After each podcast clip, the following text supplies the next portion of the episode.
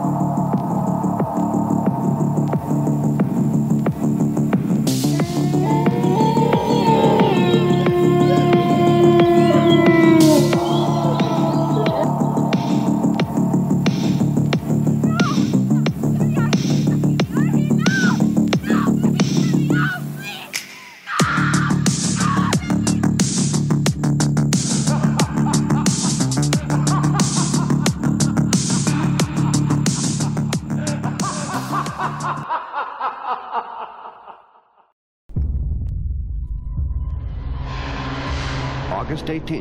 1973, reports of a bizarre chainsaw-wielding family began to filter out of central Texas.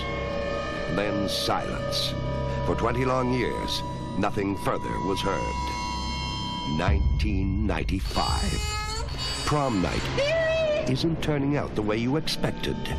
You find yourself on the wrong road at the wrong time about to come face to face with a living nightmare. Welcome my world. The silence is over.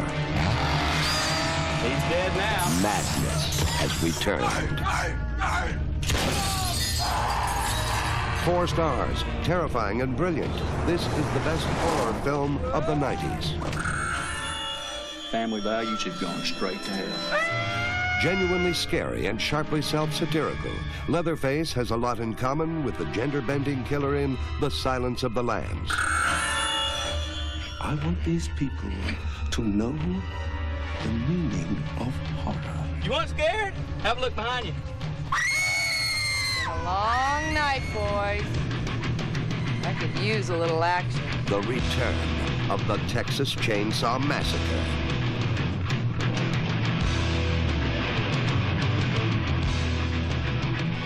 Hello, everyone, and welcome to The Pod and the Pendulum, the show that covers horror movie franchises one movie and one episode at a time. I'm your host, Mike Snoonian, And I'm Devon Taylor. And I'm Jessica Scott. and I am very grateful to have you both with me today because I'm going to be honest, man, I am feeling more than a little bit flummoxed trying to think about this movie. So, in a franchise that is filled with up and downs, like giant swings, huge misses, this one to me is like the greatest outlier of them all. We are here to talk about it's either 1995 or 1997, depending on who you ask. The slasher, horror, comedy, satire, parody, Texas Chainsaw Massacre The Next Generation, or Return of the Texas Chainsaw Massacre if you're an OG. So, yeah, it's to be a fun one. Um, I just rewatched it again for this show, like literally before sending the recording link to y'all, just to like get one more crack at it. So, before we jump into like how the sausage gets made, or really in this case, like how it doesn't get made, because spoiler, the Sawyers aren't cannibals this time around. Let's talk about our initial impressions of this one. So, Jessica, you were the one that was like adamant about being on this show. You're like Tobe Hooper, Toby Schmooper, more like. This one's better than the original, damn it, is I think the exact quote. Uh, it can't hold a candle to this one, is how you put it. Um, none of those things are true. No. Uh, you did not say any, but maybe you feel that way. Why don't you talk about your uh, impressions of initial impressions of this movie, like when you came to it, and you know why it called to you? Okay. Um, so first of all, just to set the record straight, the original Texas Chainsaw Massacre is one of my favorite horror movies and by far the best of the franchise, in my opinion. Just so we're clear. Um, but I had heard. I could have sent a lot of hate your way. Yes, like, uh, yes. I wanted to get been- ahead of that really fast. Okay, yeah, gotta be careful. Oh here. yeah. Um, I had heard for years and years how terrible this movie was. I always saw it in the video store and always skipped over it because I had heard it was awful, and I thought I'll get to it one day. Um, when the new Texas Chainsaw movie came out on Netflix this year, I just did a full binge of the entire series, most of which I had not seen. And when I got to Next Generation, it blew my mind how much fun it was and how smart it was and how much I enjoyed it. It is by far my favorite sequel in the franchise. And I kind of retroactively side eyed every single person who told me how terrible this mm-hmm. movie was. And I, I'm part of my love for this movie is the gulf between how much shit people talk about this movie and how good I thought it was. So I'm mm-hmm. kind of I'm kind of flummoxed by its bad reputation. So that's why I wanted to be on here to kind of defend it and talk about Sure. just I think it's a really really interesting, really smart movie and again, I think it's the best sequel by far. So I wanted to be here mm-hmm. to say authoritatively this is a good movie, damn it. Does it feel a little bit like a secret? Like when you're like, no, I really love this one, and and other people don't get it. Like it's not something where like, you know, like at this point, like we can say that Halloween three is pretty much properly rated. Like it went from being underrated and underappreciated to like, all right, slow your roll a little bit, folks. Like this is not the Virgin Spring here. It's a fun little, fun little like uh, kind of like witchy gothy movie. Uh, but this movie hasn't gotten that kind of reevaluation. Is that part of the appeal? Like where it's like, hey, I really enjoy this, and others don't, so it feels you know more like, hey, this belongs to me. I'm sure that's part of it. Like I, I had the same experience when I saw Season of the Witch. Um, I had never heard anything but terrible things about it, and when I saw it, I loved it. So I, I definitely have an affection for movies that I think are unfairly maligned, um, or sometimes people miss the point. Like there are a lot of movies I love that people claim are so bad they're good, but I don't think they're using that phrase correctly because they're not bad at all. Um, so I think that's definitely part of it. Is that my poor little unloved redheaded stepchild of the franchise kind of it, it does feel like it belongs to me a little bit which is silly to say about a movie because i'm there are a lot of people out there who love this movie Sure. um, but that's definitely part of the appeal i think Yeah, I, I, I get what you're saying there. And Devon, how about yourself? Yeah, so this was a uh, first time watch for me. This is um, my mid franchise check in after um, the, the four and a half hour epic of talking the original. And This uh, won't be that. This, you know, this won't be um, and, famous uh, last words. So the this past weekend I did a little mini marathon of two, three, and four.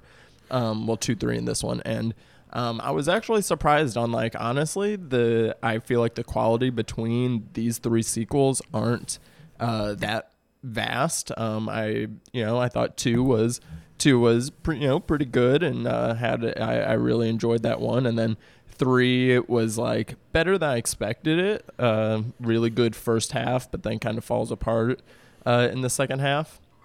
And then this one, um, funny that Jessica mentioned. Um, uh, man, why did I just uh, Halloween 3? the yeah season of the witch? You mentioned season of the witch, and uh, it definitely was on my brain uh, whenever I was watching this. Um, I feel like uh, Kim Henkel had this on in the background, uh, had season of the witch on in the background while she was writing this. Had to have. Um, and uh, yeah, and it was kind of one of those things that like I I guess I don't watch uh, quote unquote like bad movies or quote unquote trash movies. And when I say that, it's it, I more mean that of just like I know my taste pretty well, and like whenever people describe a movie a certain way or a film is like you know described a certain way, uh, I can kind of I'm pretty good at knowing like you know what it's not gonna be for me. I can just go ahead and skip it. Um, if it is, uh, or, or like I also don't watch, I guess, a ton of those, like you know, like Jessica was saying, like quote unquote, so bad it's good movies. Um, I just watch Red Letter Media for that. Um, you know, so I don't typically watch those movies either. Um, but then yeah, so because being a completist for the franchise had to watch this one. And uh, it isn't like a so bad it's good movie. It's like it's a like the filmmaking quality is there. Um it has a eh, i mean somewhat cohesive story. It, it, it's uh, it, it has a beginning middle and end i'll say that. Um it, and it has you know um the the makings of a film um, you know, so I wouldn't even. So it's like it's always hard for me to call movies terrible whenever it's like I kind of always think of like you know the filmmaking aspect, you know, in addition to everything else that's going on. Like you know, because it's hard for me to say like a movie is bad unless it's like really bad on all fronts. But like even as long as you at least cover the filmmaking bases, I can't really call a movie terrible. And so it's like I, so I feel like it's unfair to call this movie like, oh my god, this movie is so bad, but Um, but also, you know, it's it's entertaining. It does still have. it- Uh, I've noticed that you know throughout the sequels they kind of keep the DNA of the first one, but then with each sequel they kind of lose another piece of it.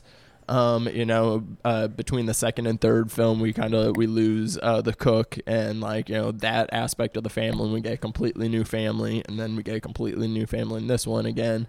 Um, and then uh, this one kind of loses um, really most of the, the, the violence of Leatherface. Uh, uh, Leatherface is portrayed in a completely different way, um, and it kind of just becomes the Vilmer show versus you know it kind of being a balance between the family and Leatherface. So um, you know it, with each sequel, a little pe- a little part of the DNA is kind of lost um, and is made up for with something else, and sometimes that something else works. Sometimes that something else doesn't. Uh, and this movie, I will say, at least uh, between two and three, um, you know, does uh, or, or at least more than three tries to do um, something different. Uh, I felt like three was like a weird like copy and paste. You know, the second half was just like a copy and paste of the original film. Um, Yeah. And then this one, I'll say, even though it is also kind of doing that a little bit, it does it um, with its own flavor, its own gusto, um, and it. I mean, it's entertaining, um, and I'm excited to get into it. Yeah, there's a lot to talk about here. Yeah.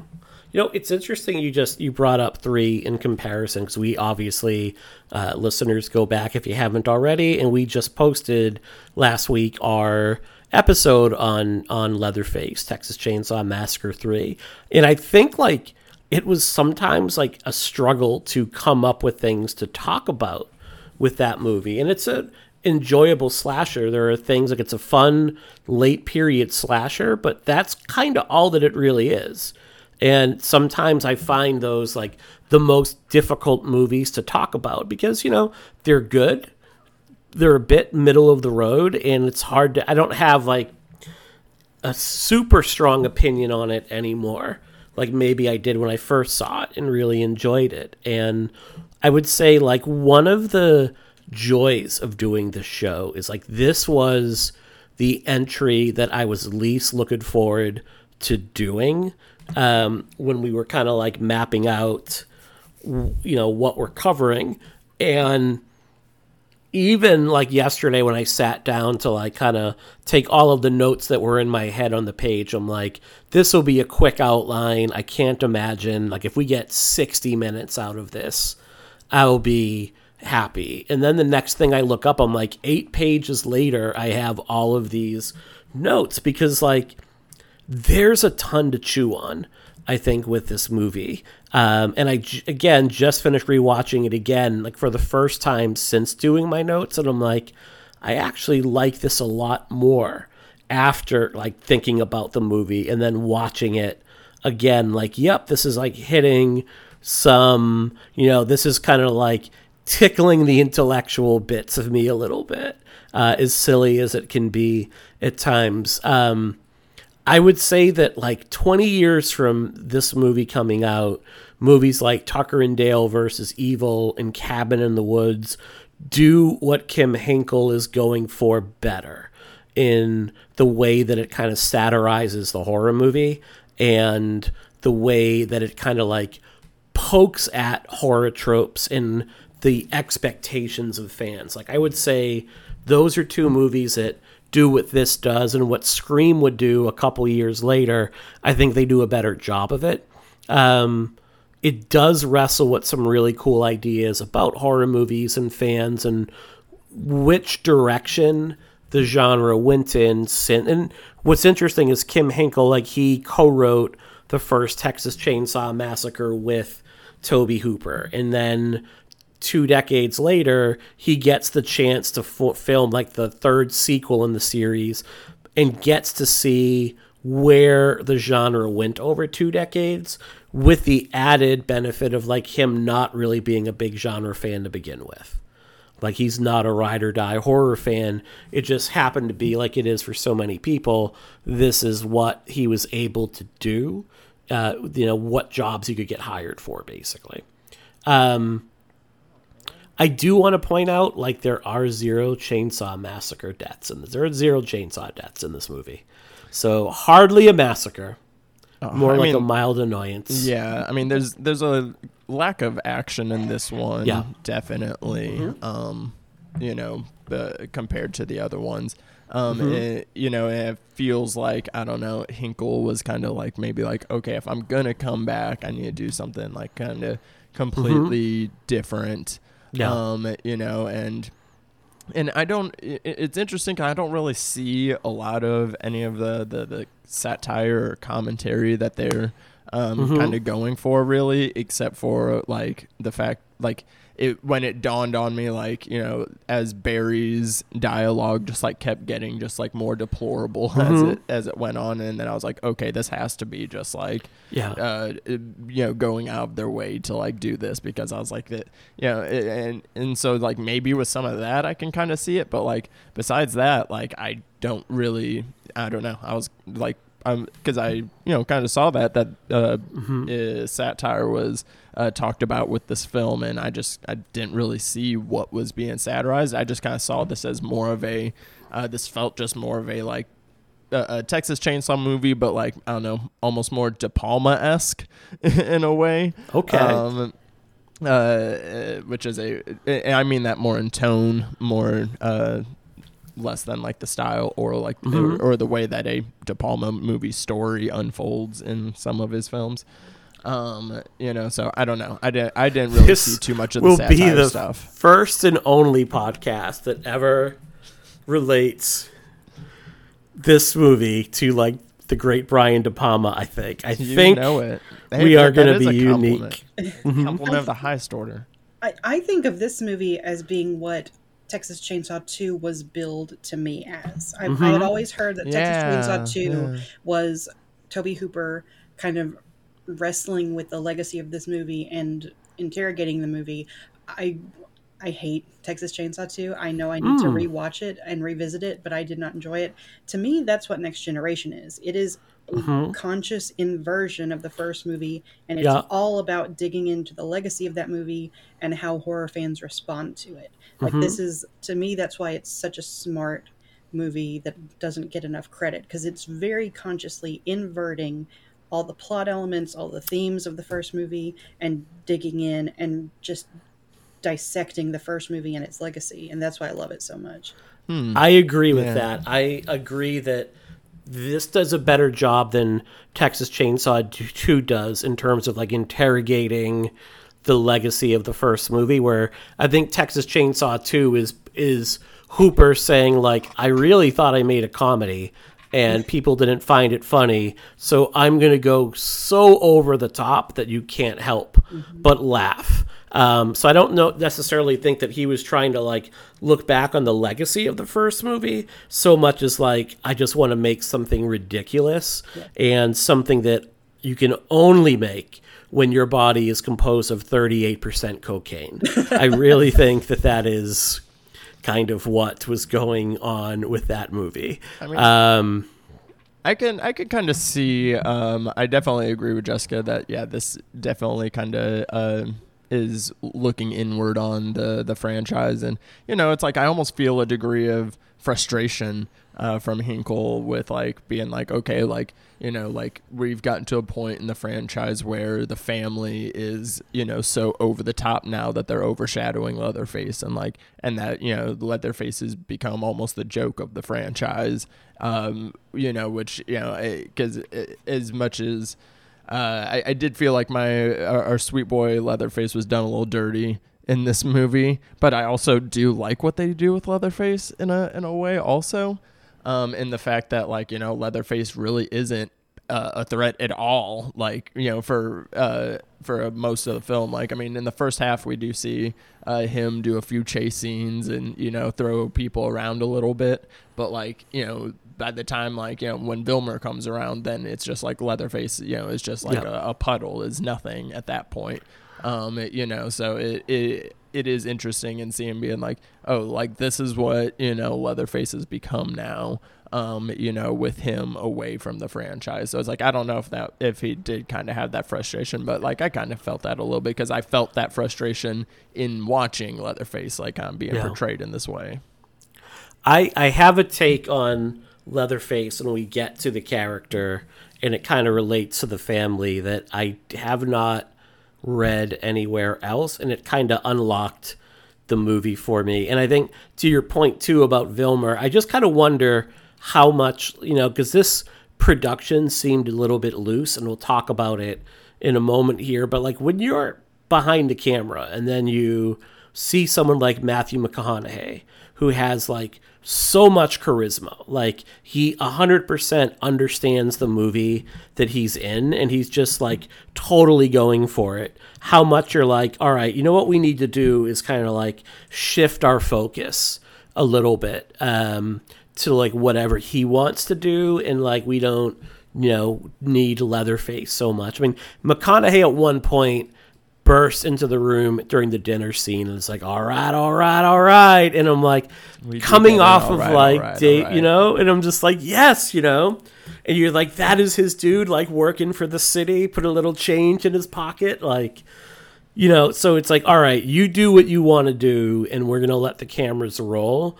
When you have someone like that who's so charismatic other things take a back seat. So let's talk a little bit about the behind the scenes here. There's like really one aspect of it that's really fascinating that we'll get to. But basically, Kim Henkel, he is approached to direct this movie and he agrees to do so, but he's very reluctant.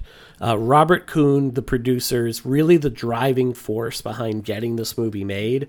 Henkel is on the record of saying he's not much of a fan of horror movies or the horror genre, but he was interested in becoming a director, just not this kind of movie. However, as the phrase goes, like beggars can't be choosers. And this is what is being offered to him, so he decides to take it. Um, Kuhn talks about, and he kind of talks about a little bit about how loose this movie was, just putting it together and like kind of like how the funding and the crew came together. Um, Jessica, do you have the notes in front of you? Yes, I do. Could you read that quote from Kuhn about what he and Henkel wanted to do? Yeah, absolutely. So Kuhn says, I wanted to go back to the original, and he, Kim Henkel, did too. We agreed on that right off. And the first major thing was getting him to write the script. I raised the money to get it written and for us to start trying to put this thing together. Then we went out to the American film market in Los Angeles and talked to a bunch of people about financing. At that point, I'd raised some money, but not nearly enough to make the film, and we looked at the possibilities of making a deal with a distributor. But I knew there wasn't any hope of us making one we could live with. There never is. Kim would say, Hey, so and so is interested, and it might be a deal we can live with. So we'd talk to him, and I'd ask three or four hard questions, and I'd just kind of look over at Kim, and he'd say, Yeah. Then I'd go back and start trying to raise some more money. I just started going to everybody I knew, and I got it in bits and pieces wherever I could. Yeah. Which kind of like speaks to the lackadaisical nature of like putting this one together and i feel like that sometimes comes across on screen like it feels like this one there's sometimes like a lack of urgency in some of the performances um, and it just feels a bit more kind of stripped down and even henkel is like i'll make it if you want me to but he doesn't come to it with like this great sense of passion like i really like this is the you know the third sequel of the texas chainsaw massacre is the passion project that i've been waiting my whole career to do. Um, the cast does start to gather. A few of them had appeared in a little disney zombie movie that was shot in the austin area called my boyfriend's back which was co-written by uh, adam marcus who would go on to do jason goes to hell um, but we're seeing like the Austin film scene really start to like gain steam during this period. Uh, McConaughey and Renee Zellweger both appear in Richard Linklater's like Dazed and Confused. Uh, McConaughey obviously has like a much larger role in that movie. I think Zellweger is more like a background player in a couple scenes, but she goes on to have like a nice supporting role in Love and a 45, which is kind of one of those like post Tarantino, like early 90s edgy indie comedy dramas, which I have like vague recollections of like seeing you know, because I would have been one of those kids that were like, sounds like a Tarantino movie. I have to rent this. It'll be awesome. There's only one Quentin. Tarantino. Definitely not that.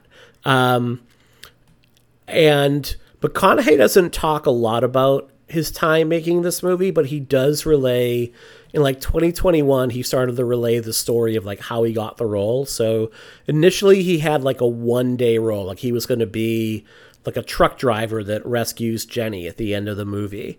And like Henkel and company were like, "Do you know anyone that could play the role of Vilmer?" So McConaughey suggests like two of his friends, like, "Oh, you should let these two guys audition." And he's like, "Well, got to get back to my apartment. Like I'm all packed up and ready to move to Los Angeles and become a big movie star." So he hits the road, he's driving, he's like, wait a minute, like, why don't I play the role of Vilmer? Because I would have like a lead role. Turns around and he asks to audition for the role. They're like, all right, here's a spoon, pretend you're stabbing somebody. And he auditions on the spot. He scares like the administrative assistant. Like she starts freaking out and they're like, ah, dude, you're hired. Like you have this role. So he like basically wins them over right on the spot. Um, the movie's shot in August of 1993. They are back in Texas. Like it's the third of the four movies to be shot in Texas. We're not yet in the let's go to Bulgaria and shoot a movie in Texas. Um, but it is August 1993 in Texas, which yikes. Like just thinking of that, like I start turning up the air conditioner a little bit in my house. Like that sounds miserable. Um, Yeah, I feel like it's a the- rite of passage that you just have to profusely sweat through. Yeah. Uh, Yeah. the filming of these films. You know. Yeah. And it's not as bad as filming the first two movies were, where like in the first movie they have no money and absolutely zero regard for anyone's health or safety. And in the second movie they're like, "Hey, what if we film in an asbestos laden airline hangar and start blowing that air around so everybody gets sick and almost fucking dies?" um, Yum. yeah, this one is more like it's just hot and miserable, and there's a lot of stunt work. They would film mostly at night and then like go to like swimming holes during the day, and the general mood sounds pretty chill on this set. Although like there's a story of like um, Renee Zellweger and Robert Jacks, who plays Leatherface, basically three weeks in going to Henkel and Kuhn and being like, we gotta ease up on some of the stunt work or spread it out because like we're getting physically we're getting beat to shit way too much. Um, Henkel doesn't hadn't directed anything yet, but he did earn some high praise from the cast and crew, particularly about how the performances he was able to get out of some of the folks, which I guess makes sense when you think about like the big knock on Tobe Hooper is he can set up shots amazingly well, but didn't necessarily give like the actors anything to work with. It was more about we got to get this shot. Um, so the crew or the cast really talked about enjoying working with Henkel. The only person he seemed to have a pro- problem with was like Tonie Perensky, who plays uh, Darla, and it was basically she's way too pretty. Um, what would happen was like they would film the scenes where Matthew McConaughey is like stepping on her throat or beating the crap out of her, and she's supposed to look disheveled and beat up. And in between takes, she would like run to her makeup trailer, get dolled up again, and come back. And he's like, "You're way too attractive right now." And she's like, "Well, you should put me in a comedy then." And he's kind of like, "I did. Don't you know what movie you're in?" Um, this is the rare case where having a megastar hurts the movie. Usually you would get like, holy shit, we have two actors on the ascent right now. We're going to make a ton of money. Like people are going to like want to see this. After filming the movie, they sell it to Columbia TriStar after it makes its debut at South by Southwest in 95. They get like 1.2 million from Columbia and Columbia says, "Look, we're not only we're going to distribute this movie on a thousand screens, but we're going to give it a proper like marketing and advertising push as well." So they double what they they make double what they basically made the movie for. They're pretty excited because like this is going to be a pretty big movie for us. Like people are going to see it. It gets like a very small release in like September 95. It plays on 30 screens and they're like, we're just going to retool it a little bit. I think it gets a like home video release on Laserdisc in Japan.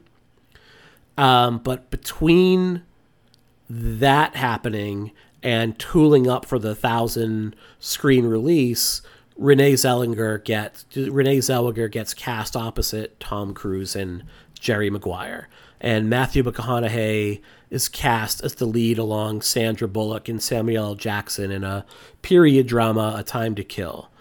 And they're fine with it. Like, this is going to be great. Like, more eyeballs on the movie. They even start making posters, like, highlighting, like, look who we have in this movie.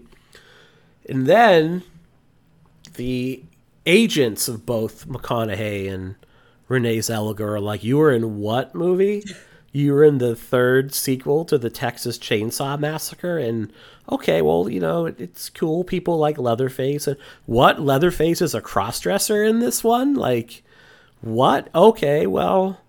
Oh, they're not even cannibals? Like, they eat pizza? Like, is this a Ninja Turtle movie? Like, what the fuck's going on here? They're like, we can't let people see this movie. Like, it'll ruin your careers. So, CAA reps both of these performers, and they don't outright tell Columbia, but they heavily insinuate, like, if you want Renee and Matthew to appear in more movies for your studio, you may want to rethink releasing this movie in any wide form. Um, you know, like it may come back to bite you in the ass, basically.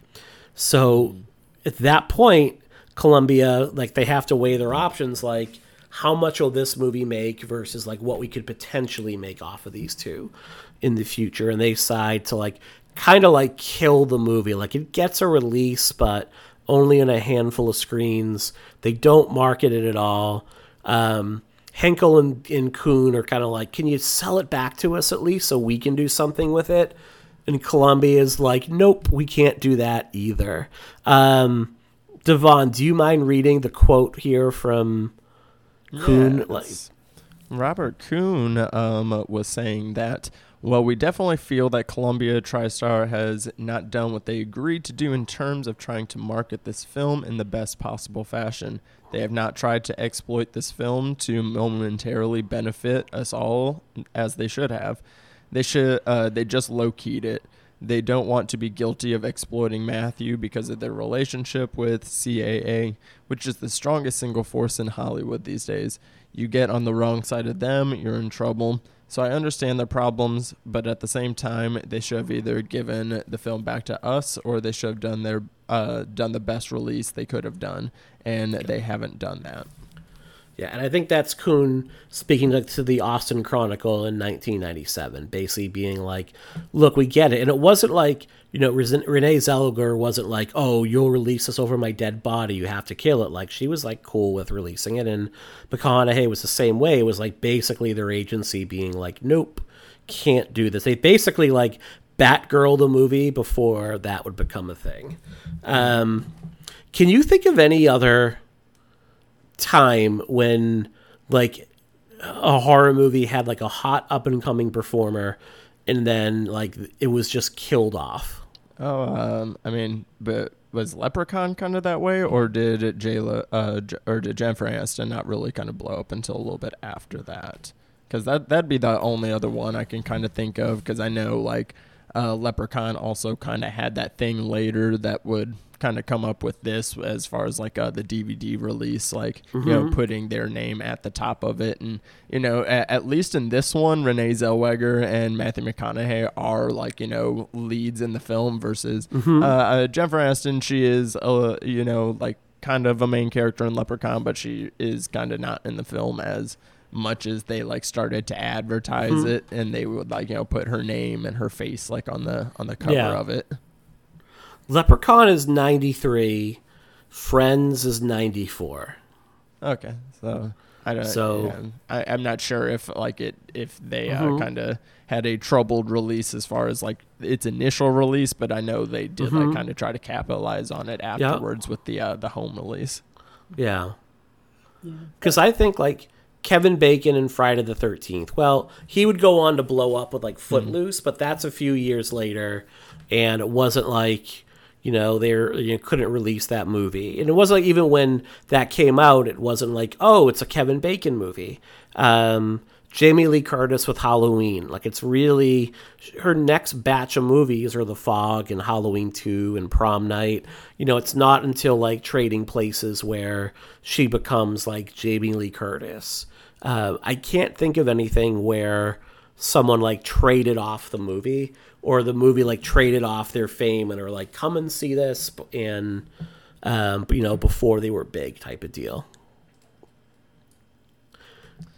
Yeah, I'm not sure, but um, you know, it, it is it is unfortunate, you know, just, just for everyone else that like kind of uh, Mhm. works on it. Like those are always you know who I kind of feel for and Yeah. this aspect. And like you said, it, it I feel like it would it would be very different if, like you said, like if one of those two stars that are ascending were like kind of had uh, some sort of protest to it. But the fact that both of them were also okay with it is like the the most Mhm. puzzling part of it. Yeah.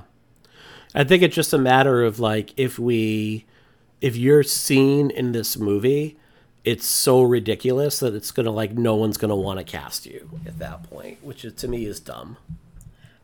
Yeah, I I'm sure we'll get into this, but I there is such a stigma around camp. Um, I think it's really misunderstood, and I think um, it's uh, reviled by a bunch of people for the wrong reasons. And I, I people seem to want to divorce themselves from it as much as possible, like th- their agents. And I'm glad that Zellweger and McConaughey were like, no, I'm fine with it. But um, people have such an aversion to it, and I think that's one reason that this movie has an unjustly terrible reputation. Um, that people either don't get it or don't like it. They just Yeah. they hate the campy aspects of it. Oh yeah, Or- I mean it's it's interesting because like camp w- always kind of seems to uh, imply that uh, if you you know you're doing something campy that that would uh, you know ruin the credibility of an actor or something like that. Mhm. But I mean really it's the other way around, like you know because like if you're really willing to go there and take those risks and do something interesting, like you know like that that that should give that gives you more acting street cred because you're Mhm. getting to do the most acting when you do camp movies. Exactly. It's just a different style of performance. To me, if you can do straight movies in camp, you're you go up in my estimation as an actor because you have uh, a broader range and you can adapt yourself to what the material requires rather than making the material bend to you. Yeah. You know, and it almost feels like this movie gets penalized by maybe people that haven't seen it. They're like, oh, it's the one that like Renee Zellweger and Matthew McConaughey was in, and it was so bad that it got buried. You know, by people like that don't have never even seen the movie hmm exactly. because like McConaughey's not doing anything that he doesn't do in like a million other movies. Oh no! Like I'm, I would have to assume that um, Matthew McConaughey had to dig back into, um, you know, his uh, Vilmer days whenever he Mhm. did Killer Joe. Um, Oh, yeah. uh, uh, I haven't seen the Killer Joe movie, uh, but I do know I've seen the stage play a few Mhm. times. I know like you know what goes on that, and I, I Mhm. felt that whenever I uh, a little bit in some of the scenes in this, I was like, this kind of feels Killer Joe esque. Mhm. You know, some of those kitchen scenes. Um, you know, so I, I have to imagine he he would recall on this uh this energy again, uh, specific energy again. I feel like a young Nick Cage watches Matthew McConaughey in this movie and is like, I like the cut of this man's jib. Yeah, he goes, he goes, mm, he, he's on to something here. I'm what gonna is that do but a this. vampire? Yes. I am going to do this for the next 25 years. Um, all right, let's talk a little bit about the movie, and maybe we start with the family here, because to me, this feels like a spoof on the original family uh, for a bunch of reasons. Number one, like the first movie, the family are opportunistic cannibals. They're basically forced to fend for themselves, and basically they take advantage of anyone that's has the misfortune of stumbling across their path. Right? They're not necessarily going out and we're like evil with a capital E and they're not like kidnapping people off the street. It's like, no, like, oh, we need to eat and someone has stumbled in our way and now we're going to not only eat them, but we're going to use their skin to make lampshades, and we're going to use their bones to make furniture. Like, there's almost something like really beautiful in it in a fucked up way. Um, this family is like, hey, we're going to order like three for one pizza on a Friday night. Uh, and one of them is like very pointedly a vegetarian pizza, which is to me, that made me chuckle on rewatch. Um, even the set design, like I'm watching this movie and comparing it to the first one. And you can see in the first one, like they have that Ed Gein backstory in mind where they're like there's a lampshade made of human skin. There's a sofa made up of like spinal cords and arms. Like it's really terrifying. And in the next generation basically it's a family of hoarders. Like you still have this very decrepit house and it still is like it's like unsettling to be there. But then when you start really looking at it is more than just like background set decoration. You're like, they just have boxes of old newspapers and torn furniture, and you know, like there's a box of remote controls that don't work, which is just basically being a man in your 40s. is like you have remote controls to. I literally have a draw of Roku remotes that don't operate a single Roku in this house that's just called getting older and having a penis. I mean, I hate to tell you folks, but I mean, that's it, life. No, I, I do feel that. Like I, I, I felt I felt the lack of texture um, you know, in the in the setting for this one. Even though like it, like the house, you know, that they found like very much looks like the original house, like on the outside, but then like mm-hmm. you said, like on the inside, it just doesn't have that like you know that personality, that texture uh, you know, that the family, you know, crudely gives, but it is personality, if anything.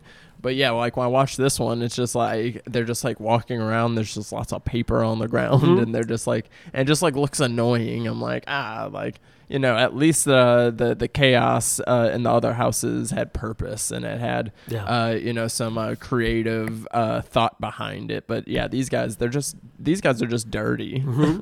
so I think there is a purpose because their whole um, their whole purpose in life is to scare these kids mm-hmm. past the point of sanity. They're supposed to make them experience the ultimate in terror. So they've basically built themselves a haunted house to live in. But mm-hmm. since they're not cannibals, they're like, well, what's scary? What's spooky? You know, let's have it's it, they've basically built a set to bring these people here to scare them as much as possible. I think mm-hmm. they've allowed themselves to like if you told me go live in a spooky haunted house and you never have to clean, you know, my depression would be like bet I'm not cleaning a thing. And I would look, my mm-hmm. house would look like that, you know? Like if you told me your job is to live in a hoarder's house, I'd be like, done. And mm-hmm. th- I think that's what they've done. They've built this haunted house and they've just kind of become part of the furniture themselves. So I, I do see method in the madness. Mm-hmm. Yeah. I don't know if it's scary like you said, so much is like it's yeah. kind of just grotesque. Yeah, see, yeah, that's what I'm yeah. saying. Yeah, like like mm-hmm. two and three, it's like like it it really adds like you know a, a layer of just like kind of uh, creepiness and like kind of uh and of, of like a an artful filth uh mm-hmm. to it in like two and three. But then this one, it's just like this one looks like you know like when you go to that that that one friend's house that you like uh, always suspected was just a little dirty. And you like go in their house and you're just like you go in their house and you're just like kicking stuff through the floor and it's like, oh man, why'd you right. invite me here? um, that that's the vibe I actually get like through like the whole second half of this movie. Um, whenever uh, Renee Zellweger's just caught in, uh, in, in a dirty house uh, in a family mm-hmm. dispute, mm-hmm. and it's uh, quite hilarious. and things don't seem out of place. Like everything seems to have some sort of purpose. Where in the first movie, when Pam like stumbles into that room, you're like, why are there chicken feathers everywhere? Do you know what I mean? Like there are things that shouldn't be, and it's the things that shouldn't be that make that kind of add to the terror of everything. Like on top of like the human bones, you're like, there is a live chicken hanging in this room in a tiny, tiny cage, and then like the floor is like covered with down feathers at that point, and you're like, this isn't like it tricks your brain because your brain is like this is not this is like m- what a creature from outer space would do if it wanted to like mimic human behavior and how they would set up a room without knowing how to do it. And I think that adds to the fright where you don't necessarily get that here. Um, so my question for you both is like, you know, one of the readings of this movie is that it's a commentary on the state of horror movies post Texas Chainsaw Massacre, especially a state of horror movies like late 80s, early 90s, which is generally considered a downward trend. What are your thoughts? Like, what do you remember from horror? I mean, I kind of just saw it as like a. I mean, I honestly saw it as like a, a really natural progression Mm-hmm. between like uh, like I said as the films kind of go because like three kind of also does some of these same stylistic choices that this one does uh, but then this one seems to like again like this this one is taking certain elements of the previous sequels and then like cranking them up so it's like uh, you know, it like kind of has that loudness and crassness of the first one, but then like um, it has um, uh, of of the third one. Uh, whenever they start uh, introducing this element of like rock and roll to this franchise, uh, three and four, uh, a lot of guitar, uh, a surprising amount of guitar in these two, in those two movies. I'm like, uh, when did this become like a rock and roll heavy metal? uh backwoods slasher series now it like um i don't know it just i i kind of it just kind of seems like uh it, it's they they took the certain elements that they kind of wanted to comment on the franchise with and dial them up but um i mean as far as like you know uh where mid 90s uh uh horror was uh i mean there just wasn't really a lot of slashers at all.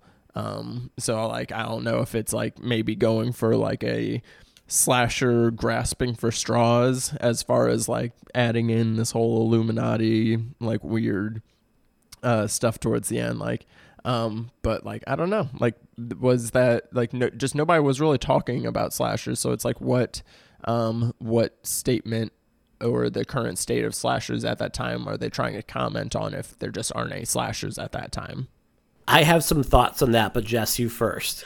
I think because you mentioned earlier that the house is grotesque without being scary, and I think that's the commentary: is horror being an act of grotesquerie without actually scaring people and leaning too mm-hmm. much into that. And I think they're very consciously calling attention to that. So I do think it's a commentary just on, you know, the scares aren't there anymore, but we kept the grotesqueness and mm-hmm. um, talking about how ineffective and effectual that can be. Mm. So meaning like, okay, we'll make you sick to your stomach. Like we'll show you things that like will kind of like thrill you or make you feel a little sick, but at the end of the day, it's all with like a wink to the camera, and we're not going to unsettle you like you we did with the first movie. Yeah, it's a different kind of unsettling. Like I, I uh, the original and this one are my two favorites of the franchise by far because I think they're the first one wants to completely upend your worldview, like show you things underneath the surface, show you how terrifying the world really is, and there's a different kind of getting underneath your skin in this one that it kind of wants to challenge what the first one did and interrogate what the first one did, but it's taken the soul out of it on purpose a little bit. Um, so that kind of focusing on the artifice and how everything is just a setup. I think it's really interested in how people engage with horror and how horror engages with people and whether it does it authentically or not. No, I think that's a good point, and I think that to your point too, Devon, about well, what were what even was a slasher at this time? It's an interesting time period because it feels like all of the four big franchises realized that like the basic approach no longer was going to satisfy audiences because you know it had been like 20 years since the first of this movie a decade since the first elm street um, a decade and a half for friday the 13th and like your audience is just they kind of grow up. So like the idea of like being like a teenager that's like getting stalked at a summer camp. Like it just seems silly at that point. Like, hey, that was fun when I was 18. Now I'm 31 and I've got like a house and a mortgage and a kid on the way. And like that shit's way scarier. Um, so you see like all four franchises, like we got to do something different. So New Nightmare comes out around this time and it's, you know, an early crack at like what Scream would do later on, like, oh, Freddy is a storytelling device. Um, and we're going to comment on like how this movies get made. Jason is a worm that travels from body to body, and he's not fighting against teenagers. He's like going up against a single mother. Uh, Michael Myers is not like the shape, like the stoic face of evil anymore. Um, you know, he's actually part of like another sort of cult, Illuminati um, cult that is controlling things, and the runes can stop him. Um, and in this movie, you have like the family is now controlled by like a cabal of world leaders that just want to scare people for nefarious reasons. Like Mhm. the, everyone's trying to do something a little bit different at this point. Um, and you know, mhm. and I and now I can kind of see I can kind of see some of the commentary here maybe is on the formula of uh, some of these movies on like you Mhm. know like because it's kind of like okay how quickly can we get to our you know classic texas chainsaw stuff you know so it's like Mhm. the the first you know 30 35 minutes of this is like you know just a kind of ridiculous like you know series of unfortunate events and comedy of errors to like kind of get them here like in but it's like in a kind of more ridiculous way than usual it's just Mhm. like how we get these kids to the house oh i don't know there's a prom and then one of them cheats and then they get Mhm. mad and drive a car and then they drive off and then yeah that's how they get there and it's like sure and then but then Mhm. like okay now we're gonna get here and we're gonna do our usual stuff but then as we're doing our usual stuff we're gonna hit you with bam where did this uh, cult come from who knows and now Right. this is and now we just now we're completely off the rails what's going on so it's like Mm-hmm. maybe kind of shaking up uh, uh, the formula a little bit, and, and it's interesting uh, what you were when you were kind of describing the cult because like I kind of hadn't really thought of uh, I didn't really think too much about the cult while I was watching. I was just like, oh, that's kind of weird and funny, um, but um, that their purpose that they work with Vilmer to uh, inspire fear, I guess, uh, Mhm. is now like now I kind of see it as like you know like uh, you know the the horror industry itself, like you know like Yeah. what you know what are what are we doing um you know to uh exploit you know the audience out of their fear and you know like what are we doing right now and I guess yeah, at that time, like it is just an interesting time that um, Mhm. uh, horror is uh, spinning its wheels a little bit. Um, you know, people are there are people trying stuff, but like everyone is uh, trying a little too hard almost. Um, so it's like I kind of like that this one does uh, enough to like kind of again like kind of uh, do something a little different uh, with the formula, but also still to, like kind of Yeah. keep keep within its lanes as well as far Yeah. as like a Texas Chainsaw movie goes. Right. Because the horror that's big at this time, the horror that's actually breaking through to audiences, like they're not even calling it horror. They're calling it a psychological thriller. So you get movies like Misery. You get movies like uh, Silence of the Lambs. You get movies like Wolf, where you get A-list actors at tell big pictures with big budgets, and the trait, and they're scary in some cases, and they're really well made and really well done. But the trade off is you can't call them horror movies. You have to call them psychological thrillers. There's an article in Bloody Disgusting uh, from Justin Yandel. It came out a few years ago called This is Appalling uh, Texas Chainsaw Massacre The Next Generation as a commentary on the state of horror in 1993. And I pulled a quote from it because I thought it was really fascinating and I thought it kind of opened up to like a really cool reading of this movie and what it's commentating on like where horror went. Like Jessica, do you mind uh, reading from that quote? Yeah, for sure. And I, I have some thoughts on this quote once I've read it. Excellent. um, but yeah, Justin Yandel says Leatherface, once efficient, methodical, and near silent, now struggles to competently capture or kill his victims, all the while screaming like a petulant child. The family, no longer backwater cannibals, dines on pizza instead of the fresh meat of their victims.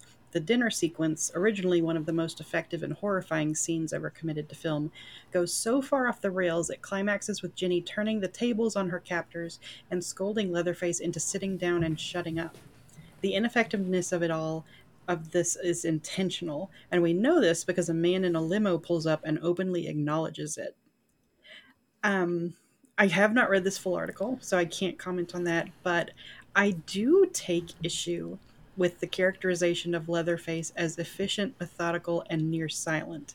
Um, Leatherface has always been childlike. In the 1st Mhm. movie, he's he whimpers, he cries, he cowers. That you know, Gunnar Hansen is a huge hulking man, but he looks so much smaller than the rest of his family because they beat him and yell at him, and he cowers and folds into himself like an abused child.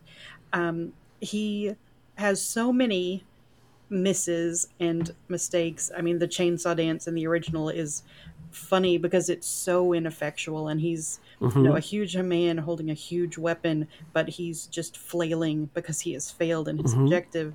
You know, Leatherface in Leatherface Three playing with the speak and spell, where he keeps looking at the clown and spelling out food. Like Leatherface as a child who cannot kill on his own has been pretty heavily established in the first three films. So I no offense whatsoever to Justin, but I take issue with that characterization because I don't think it's quite accurate. Though I do think it's interesting the how far the film takes it and Mhm. how intentionally ineffectual he is in this movie as opposed to the others. So I agree with part of what you're saying there. Mhm. And I think like it's a big shift from like the Leatherface of part 3 I think is more of like a standard boilerplate like slasher villain. Like to the degree that like the beginning of the movie mirrors the beginning of a Nightmare in Elm Street. Like it announces mm-hmm. like we are delivering another iconic slasher villain right mm-hmm. here. Where in the first two movies he does have those like those childlike moments like again like I there's a reading of of, of Leatherface as an autistic person like the inability to really communicate, the inability to handle the difficulty in strength in handling very strong intense emotions and then like the soothing stimming behaviors. And like mm-hmm. he was written to be you know, someone on the spectrum. Like Hooper has said it using language that we don't really use in 2022 anymore for, you know. Um, so this is like a, if you take out three, it's kind of a natural progression where his efficiency comes in. Like in the first movie, like r- three people walk into his house and three people are killed in a row. Like boom, boom, boom. Now he's scared. He's terror. Like the key to that movie is like him running to the window and looking out and being terrified. But he's still a great killer. I read the dance at the end of the movie differently, not of like a moment of impotency, but almost like relief. Like there is some anger that one got away, but also like there's a joy because like all of the people that are coming to my house that are scaring me, they're all gone. All the mm-hmm. bad people are gone, mm-hmm. and now I can celebrate a little bit. Yeah, I mean, I kind of see it. Uh, I, I I'm with the both of you because, like, again, like I, it, it, it, it like I, I did kind of take a little umbrage with uh the characterization of uh, Leatherface and like kind of taking it to to go as far as it did uh with it because uh yeah like you know in you know in the other in two and three specifically like you know they do very much like you know show like that he makes mistakes and like and then the fam and like that's part of like you know the family's power and hold over him is like yeah they get him to like do all these things for him but then if he makes one mistake then they get to punish him and then they get Mhm. to you know keep on the power over him Yeah. so it's like yeah that that is definitely always there uh and then uh with this one it's like yeah they they Um, I feel like they, because yeah, with three they kind of dialed it back a little bit, and Leatherface was kind of a little more standard slasher, and they they uh, just didn't take as many uh, moments to kind of show that that childlike behavior and like that that uh, I would would say three is the least emotional uh, Leatherface out of any of the uh, films, really. Yeah. Uh, but then in this one, it's like okay, in case you like forgot. Um, you know, Leatherface is not shit in this family. They, you know, like they they run all over him, step all over him, and poor poor guy. Um, Yeah. to the fact that like I mean he is literally screaming the entire film almost, uh, which um, which which I actually like not enjoyed, I will say, but um, yeah, I enjoyed uh like that I've this felt the most expressive of Leatherface and like I I very much like actually like felt like I like felt like I knew the most of like kind of what was going on in Leatherface's head Yeah. uh, with this one. And and you know and mirroring the dance you know uh with this one uh very much kind of felt more like a oh my god i messed up uh and you know someone's gonna punish me versus like you said in the first one i do feel like it is a little bit more of a a relief angle. But um yeah but they like kind of mirror them both ways. Yeah. Here's my question. Oh, my, I have a question. But first, like a little statement. I think in the first two movies, as as much as like Leatherface gets yelled at at times, like ah you lunkhead, and there's a lot of like weird as it is to say, a lot of love in that family. Like the cook, Yeah.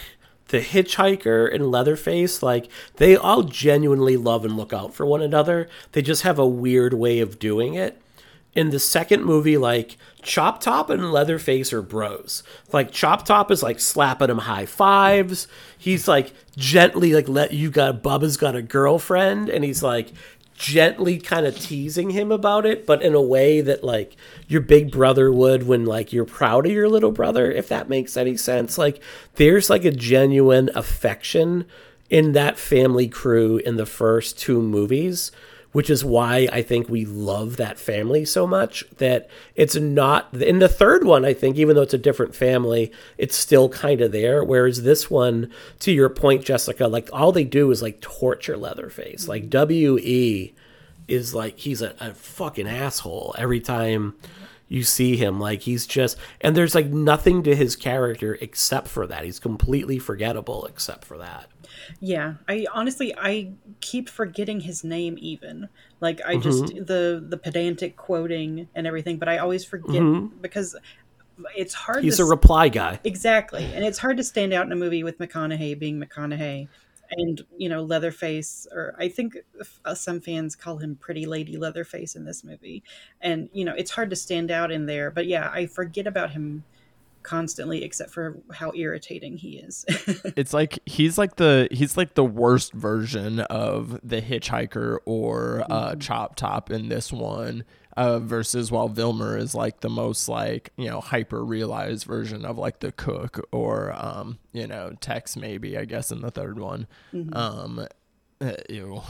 Uh but um yeah, so the, the the the way that they like kind of approach each one is like kind of interesting, and then even with uh the the female uh you know role of you know Darla because you know the first two we don't even have a, a uh you know a female figure like in the family versus in this one we like uh and then in the third one we like kind of have that and then she's like kind of this like back and forth like how am I supposed to feel about her kind of character? You know dynamics all love over the place I love Darla. We'll definitely talk about her a bit because she's fucking awesome. Um, I feel like the dude who is playing WE, I, I, I have like headcanon that he got the role because like they needed the guy who came in like third place or like third runner up for like the Sol Star lookalike contest because they couldn't afford the guy that was like second runner up. So get me number three. And because it's just like nothing to him in this movie. Um, I almost wonder with this article if like if um, Yandel is almost thinking about the Leatherface in the next two movies. When you think about like the Leatherface in the sequ- in the remake and then the sequel, like he is a take no prisoners, no humor, no hesitation, no emotion, killer. Like that is the Leatherface it feels like he is referring to when he writes this article. Yeah, and but but I do uh, the only thing that I do like about um this like you know like you know extreme characterization of Leatherface is like that I feel like it does uh, help the moment where Jenny does turn the tables. I feel like it does help that moment work better, um, because like you know, like I said, like she's literally like just like in the middle of the family kind of imploding on themselves. Um, you know, because again, like how you said, it, it's very different in this one versus in the first one where they're arguing is you know just like kind of familiar squabbling and bickering versus this one like they literally cannot you know go two seconds without you know fucking with each other um to to to to you know focus on torturing Jenny like they they're supposed to be torturing her and she's like you guys aren't even doing a good job of doing that right now because you guys can't stop fighting and now I'm going to turn it around and like so uh and just the added moment of uh Leatherface just screaming and then she goes just shut you shut the fuck up you sit down We definitely then- want to talk about that. Yeah, I definitely when we talk about Jenny because that is a pretty great moment. But let's keep talking Leatherface for a few more since we're on that tip. Uh, this time around, played by Robert Jacks, so he's the fourth person in four movies to play him, and and Jacks was like a local kind of like Austin man about the art scene. Uh, sadly, he passed away uh, a day before his 42nd birthday in 2001 from a stomach aneurysm. And, but he's like spoken of like really highly by everyone involved with this movie. They talk about him like being this big, jolly dude that everybody knew. Like he had like monster figurines in his apartment. Like his was the place where everybody would go to like drink beer and watch movies and like just talk shit with one another. And he was someone that was like really involved in the uh, performance art and music scene in Texas, including like he co-hosted a local radio show with Gibby Haynes, like the front man of the Butthole Surfers, um, and he actually has a duet on the soundtrack with Deborah Harry of Blondie fame, which is titled uh, Der Einzige Weg, uh, which she released as a CD single in 1997. I think it is the song that is playing when Darla is like driving back from the pizza joint, although I'm not 100% sure. Um, but he was like a beloved figure. Um, in terms of the Leatherface in this movie, I want to posit a theory that the Leatherface you see in the next generation is not the Leatherface from the first movie. That and I and I know like Devon, you have like an urban legend theory. So let me just spit this out very quick. That like I think about how the Illuminati is trying to scare people. And what they've done is they've hired a bunch of actors to play roles. So you do your, because I have a whole spiel. So rather than me um, go on, like, what is your, Devon, what is your urban legend theory? Well, I'm really excited to hear that one now because that sounds way better. But, Oh, it's uh, good. It is. I will say this, and you know what? It is one of the things I'm most excited to talk about of anything we've ever done on this show. Okay, so well- listeners, be prepared to be let down with that kind of build up. Well, well, mine is less in. My theory is uh, less about the the portrayals in the film, and mine's more just about the the sequels in general. Um, because because uh, I, I, there's two different. If you like look up, you know, Texas Chainsaw timeline, and you like Google it, uh, there's a couple different graphics that come up, and I've seen uh, multiple different uh, descriptions of the timelines. Um, and uh, uh, the one that I kind of saw that I found interesting that like kind of spawned this that I thought was like that each sequel after the first one, so it's like each one is kind of its own thing, and I kind of uh, see it as like it's still, it's like still in the realm of the original. They're all in the realm of the Texas original Texas Chainsaw, uh, but they are, um, and they all are canon, I think. But in a way, uh, except for the Texas Chainsaw 3D timeline, that one's a little bit differently. But as far as two, three, and this one, um, that these are all like recounts by the survivors of like you know you know how they think that the events uh, went down that night and uh, each one is different depending on the experience that they like kind of went through in it um, you know so it's like you know stretch kind of you know uh, is uh, in a certain state of delirium that is like a little bit more fantastical. You know, she's this radio personality, so like her her depiction of like kind of what happened uh, is is in that kind of vein. And then in the third one, that like sassy gal, I forget what her name is, but um, uh, her her recount is Kate a little Hodge, bit more. yeah. Uh, yeah, her her recount is a little bit more like you know grizzled and grim and like dark and uh and then and then this one Jenny because because uh this goes into a, my whole something I love about Jenny uh Jenny is one of the few pure stoner final girls Yes. uh, you know, she is she is uh, you know, been stoned this entire time. So this is her depiction of, you know, the way that went down because she sees the family as a fucking joke and she's like, "Well, this is the way it went down for me." Uh, you know, at, when I encountered the the the, the family in the Texas Chainsaw Massacre uh, and added on just her being stoned. Like that's the, the way that this one is uh, depicted in, in her brain. So uh, yeah, love love her, and then I love that. That's yeah, that's what I'm going with. you know, you reminding me that Jenny is a stoner, it unlocks so much about, oh, that's why this choice was made. Um, I love that. I'd forgotten about that. Like, that's why she reacted this way. That is beautiful. Why was Leatherface wearing a breastplate? I, I don't know, but that's what I remember. but just even things like, what are you going to do to me? Like, that's not, I'd be like, what the fuck? You know, like, you know, and she's totally chill, like, whatever, So man. chill. Like, we got to get out of here, you know? What are you, what about your, before I go off, Jessica, what about yourself? I came unprepared because I don't have any amazing theory like that. I'm obsessed with that. I love the idea that the the final girl telling the story colors the tone of the film, the plot of the film. Um, I am boring. I've been assuming that it's the same Leatherface from film to film, um, which is what fascinates me so much because I I haven't seen a slasher villain change so much from installment to installment before.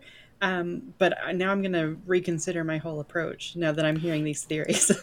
Well, let me tell you my theory. Yes. Let me spell it out and see what you think after. So, from the perspective of Henkel as he's making this movie, Hooper's original, it's considered one of the most terrifying movies of all time. It's one that, like, 50 years later, I think it's one of the rare movies that it still resonates with audience. It still has an impact. Like, it's still unsettling. Like, if you show someone this for the first time, it's still super unsettling. Mm-hmm. And I'm on the record, like, I love John Carpenter's Halloween. But if I'm 17 years old watching Halloween, I'm probably not scared. Do you know what I mean? Like if I'm watching that in 2022, like so much other stuff has come out that I am no longer scared of that movie. If I'm the typical teenager, whereas like Texas Chainsaw Massacre will still fuck you up for days. Okay, mm-hmm. and after that movie, so 20 years in when this movie is made, you have 20 years of others trying to like duplicate what Hooper, what Henkel, what that whole crew had created. And there's a slew of imitators between the original and this one, but nothing is ever coming close to it. And if you buy into the idea that Henkel's creating a satire and skewing, skewering the direction of modern horror, a few different things kind of point to the idea that this is not the Leatherface of Hooper's movie. So the idea that, like you said, uh, Devon, like it's a cautionary tale, it's an urban legend, it's something that you tell people right before they get behind the wheel for a road trip and a night out. Oh, like be really careful, don't stop for anyone, like don't knock on doors you don't know. And a matter of fact, at one point, uh, Heather, when they're walking, is like, "Oh, there's that guy in Chicago where they opened his fridge and there were a bunch of hearts in it." Like talking about Milwaukee's. Um, oh crap! Why can't I remember his name? The serial killer who. You thinking Dahmer. of Jeffrey Dahmer? Yeah. Yes. So you have like Heather saying, "Oh, you know, there's that killer from Chicago, you know, Milwaukee, Jeffrey Dahmer. They're talking about. So it's a cautionary tale. The Illuminati is wanting to expose people to horror, something beyond their own comprehension, like something their minds can't even begin to fathom. And to me, there's a difference between horror and terror. Like, terror is the ability to imagine something that could happen to you. Like, I could get into a car accident that's so bad the car is set on fire and I die because sometimes I look down at my phone when I shouldn't. Terror is like you know like i'm terrified that like working in a school what if there's a school shooting? Like that's imaginable. Horror is this idea of this is something that should not be. Terror is something that can happen. Horror is something that is like this should not exist. This cannot be. And it's hard to imagine the circumstances of the first texas chainsaw massacre actually happening so, what the Illuminati have done is they've taken the story of the Sawyer family from the first movie the cook, the hitchhiker, Leatherface, and how they killed these five kids that just happened to take a uh, you know like run out of gas and knock on the wrong door and this is what wound up. Like it's the most horrifying experience that a person could live through. And what they're doing is they're taking this story and they're choosing their victims and they're putting them through it over and over. Similar to like cabin in the woods like oh what trope are we going to use to scare the shit out of these people? You know and you you know you you pick it. Um and I think that's even essential. It's a um, scene here, and that like Sally makes a really brief cameo appearance at the end of this movie. Like Marilyn Burns is the woman that is rolled past on the stretcher, pushed by Paul Partain, who played Franklin. Um, the person Oh, that's, that that's interesting. yeah, it's like a little thing that confirms like this is the effect. This is what we're going for. And the people that the Illuminati have chosen to put their plan into effect, like they're not up to the task. They're just like they're not that good at it. And when you think about it, like who would be? Like what makes the original family so scary is that you can't fake that kind of insanity. Like because to the Sawyers, all of their decision make a really perverse sense. Like none of the things they do seem crazy to them. They're not evil with the big E. They're like, no, like the the cook even tells the kids like, don't go to the, your old grandfather. Just get on the road and go, kids. Like there's nothing for you around here. He's not even thinking like, oh, yeah, take this turn, go here, knock on the door, we'll take a good care of you. Where in part three, like Viggo's character, Tex, is like, oh yeah, take this road. You know, he's luring them into a trap. In the second movie, they are like specifically targeting like the yuppies, basically to get the meat, because the meat makes the chili. In the first movie, they're just living life. You know, and like if someone happens to stumble by and they happen to look like they could cook them, like great, we'll do it. Um, in this movie, like the, the, they're not trying to call attention to themselves, and the the folks in this movie, the family here, they're all about it. Like Matthew, like Vilmer is like, look behind you, like look what I did. He's like the kid on who's like basically like drawn a really cool picture for his mom and is like look at my picture look at my picture look at my picture. Like he wants people to see what he's done like but none of them are very good at their jobs. Like leatherface like he's trying to like capture heather and she keeps getting away from him. Like she he puts her on the hook and she just like gets off it and starts stumbling down the road. Like barry i think lives. I think it, like barry just gets up and leaves after getting hit with a hammer and kicked. Like he's still kicking. Like this is why they're not cannibals because like why would they be they're actors like they're punching a clock like darla has a nine to five gig vilmer's working a tow truck company we is fucking doing the Saul Soul impersonating contest like- across the He's just like kind of yeah. He's just like kind of chilling. But I, I love the idea of uh, them being actors Mm-hmm. and uh, you know these uh, the, the the crazy weird things in the movie being just like weird acting choices.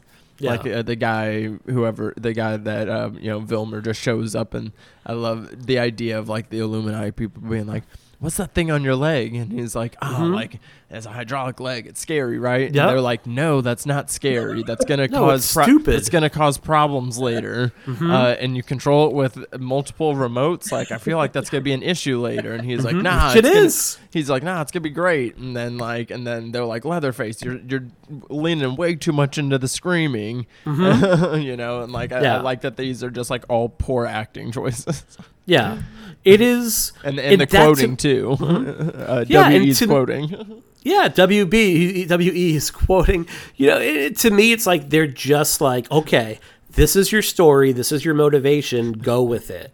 You know, and like that's to me why Leatherface isn't scary. Like even like when Jenny tells him to shut the fuck up, like Leatherface shuts the fuck up.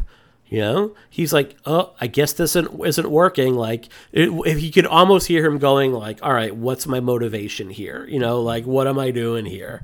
Um, I don't know. Do you have any thoughts on that, Jessica? Like, when you hear that, are you like, "Yes, that makes sense," or are you like, "That's the fucking dumbest shit I've ever heard"? No, definitely not the latter.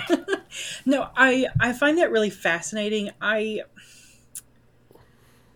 I think I Right now, you're gonna say something that is like every girl that is like, "It's not you, it's me," or like, "I think we should be friends." Like, this is the talk I'm preparing for right now.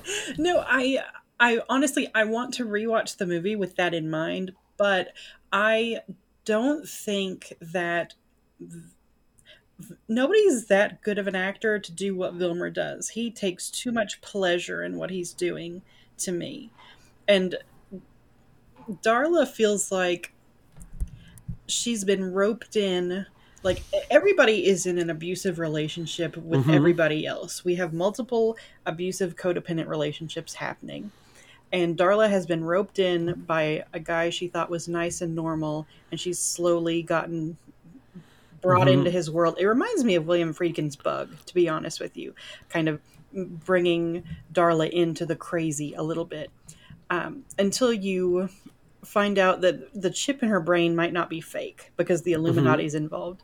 So I am not a hundred percent sold on them being actors, but I Mhm. like where you're going with it because it's really interesting to me. How's Okay. Rewatch it from that perspective and then come back and tell me what you think. I do believe that it's like if if not actors per se, like Maybe, they're definitely they're, they're chosen. getting paid. Yeah. Yes. Yeah. Like still getting They're- paid in some Mhm. way to be like Yeah. like maybe and like the, may, like maybe that that this is like all of their like actual things like Mm-hmm. Yeah. you know uh Darla's supposed to be an insurance agent and maybe she uh you know hates being cer- Mm-hmm. Right. she is an insurance agent but then hates it and then you know when Mm-hmm. the Illuminati co- people come and go okay hey if you do this whole uh, weird charade thing inspire some fear you know like whatever they It's promise her, side and, she, and she does it yeah uh, and it's just so like yeah like they and and like you said like they just kind of uh they don't understand the assignment if you will yeah, I do like I mean, that you could- angle. you could see the Illuminati like, okay, in New Jersey, we have this like Camp Lake, and there's a crazy dude with a hockey mask that kills. You know, like they are setting up shop all over the country, kind of like running this racket. what if what if they th- this would be a fun like uh shared universe thing if uh they were the ones like kind of above and like kind of overseeing uh things in a fashion like uh behind the mask That's exactly what I was going to Um, say. They're behind Leslie Vernon. Yeah, which me and Mike talked about, and um, Mm-hmm. uh, that that'd be interesting. That like you know, like you said, like in the various countries, like in behind the mask, of- in in behind the mask of Leslie Vernon, their Texas Chainsaw uh, like representation is specifically this version of the family, the next gen version. Yeah, yep. I like how you're thinking. Yeah. I like where you're pulling Y'all that. are bringing Yep. me on board with it. I'm getting more and more. rewatch and listeners like rewatch the movie from this perspective because like I think I'm onto something. Like all right let's move on though. Let's talk about Vilmer because I think this movie is very much like Matthew McConaughey's movie uh, in large chunks until I would say Zellweger like wrested away from him in the last act of the movie. So I mean, he knows what kind of movies he's in. He just goes for this gusto, like the line, like first I'm gonna kill ya, ain't no fucking biggie. It's like how many people you could count the number of people that could like pull that line off on like one hand, even if you shot a couple fingers off. So. Jessica, what is your what is your what are your initial thoughts in Vilmer uh, on Vilmer here as a character, as the ringleader? Vilmer is. I love big performances. I love performances where the actor lets their personality shine. I've never seen McConaughey not do that, but mm-hmm. he is he finds the scenery so delicious in this movie. He just loves hamming it up. I am obsessed with Vilmer. I I think that's one reason I love this movie so much. I I don't dig the big performances in Texas Chainsaw 2 because they don't feel as meaty, no pun intended, or as there's not as much soul behind them to me. Um, but McConaughey just going for it, and as you said, th- some of these lines feel like he kind of took over script writing duties and was like, "No, this is how I would say this," because he kind of makes it his own, not to use too much of a cliche. Um, but yeah, I'm with you on McConaughey and Zellweger make this movie. Um, I I do love some of the other actors and especially what Darla is doing in this movie. But Vilmer is just that's why I I still kind of come down and say I don't think he could fake it that much because Vilmer has fire ants in his brain. And you can't really fake that. Yeah. um, but I, yeah, uh, Vilmer is probably one of my favorite horror characters, honestly. I'll say this, like, and I think you know his character is hired for a reason. Like, okay, you're gonna be the guy that like goes out and gets the shit done, and you're the right kind of crazy. Like, you see him like cutting himself up, like doing whatever he can to unnerve uh, Je- Jenny. Yeah. I'll say this, like, he's a bully. Like, I just like I had to stop the movie to record, and I stopped it right at the scene where um, Jenny like slaps because like when she stands up to him and she actually slaps him and says like don't you ever fucking touch me again to that point like he is actually physically intimidated everyone including the women in the movie like he shot at WE. He's like smacked WE over the head with a oh he does that right after he hits WE with the hammer. He like almost chokes Darla to death with his boot. When someone stands up to him, all he does is point at her and then he throws a book near her but he shuts up. Like he doesn't actually put his hands on her. Like when the illuminati dude shows up he like com- back he's completely emasculated by him. You see like this bully that is put in his place. Like do you think like the hitchhiker would like if if, Jenny said shut up, do you think the hitchhiker would actually shut up, or would he pull out his knife and start carving her up? You know what I mean? Like he so there's something that is still like that kind of fragile, toxic male. Like I'm gonna puff my chest out and I'm gonna bully people until someone stands up to me, and then I'm gonna back down. I thought of the quote in it chapter one where like Henry's dad looks at his friends and goes, "All it mm-hmm. takes is a little bit of a little bit of fear to make a paper man crumble," which I fucking love that. Like, I actually want to get that tattooed on me somewhere because it's a fucking great line, mm-hmm. and that's what I thought of like watching that scene again. Devon, what are your thoughts on on Vilmer? Oh yeah, I love me a, a good old performance of someone mm-hmm. just doing everything, everything that comes to mind. Yeah, let me just try it out, go for it, and uh, and I, I and it's interesting because he he is like kind of like this weird amalgamation of like you know previous characters like Tex and the cook and uh and he's like you know like he, he he just his his only answer like he's one of those people that like like you said like whenever you're like kind of in like a confrontation with them like their only answer is just like get louder uh, is really like his thing. Like i mean he is very vicious but like you know towards i mean he's towards darla but like obviously it's like again like somewhat you know people that he like can physically intimidate you know and his family. But Um, and yeah, like I, I love like you know once he's put in his place, it, it uh, you know, th- they, they they do show a lot of layers to Vilmer. Like you know, like as much as this is looked at as like kind of like a meme performance almost. Uh, which don't get me wrong, some of it is, and even that though is so much fun. Like just the the boo boo boo boo, like all just all the noises and like you know is is uh is fun you know and all the mcconaugheyisms are, are, are fun and like yeah it is but at the same time like this is a character that like you know like has stuff going on um and like they are portraying these like kind of various uh levels of crazy in a way and it is just it is more than uh you know and like you said like it, you know um you you kind of compared this to like something Nick Cage would do and I see it like kind of in that same way. Like I see a lot of Nick Cage's performances like that. It's like you know he's not just being big for the sake of being big. Like you know he's doing it with purpose, and Yeah. McConaughey is like doing everything that he's doing in this movie like with purpose behind it. You know to just like you know be as big as he can. Like I mean he like literally just like takes up like the in, like entire like you know frame like he feels like he's like six eight in this movie for some mm-hmm. reason like you know that's you know what he's bringing Yeah, and going back to the point about him being a bully, there are different levels of that for him. He keeps telling Jenny, you know, oh, you're a smart girl. This is going to be fun. Like he, he's having more fun with her because she's more of a challenge. But once that challenge gets a little too much, like he's got such a superiority complex with the rest of his family members. So he sees her as not quite an equal, but uh, more of a challenge for him.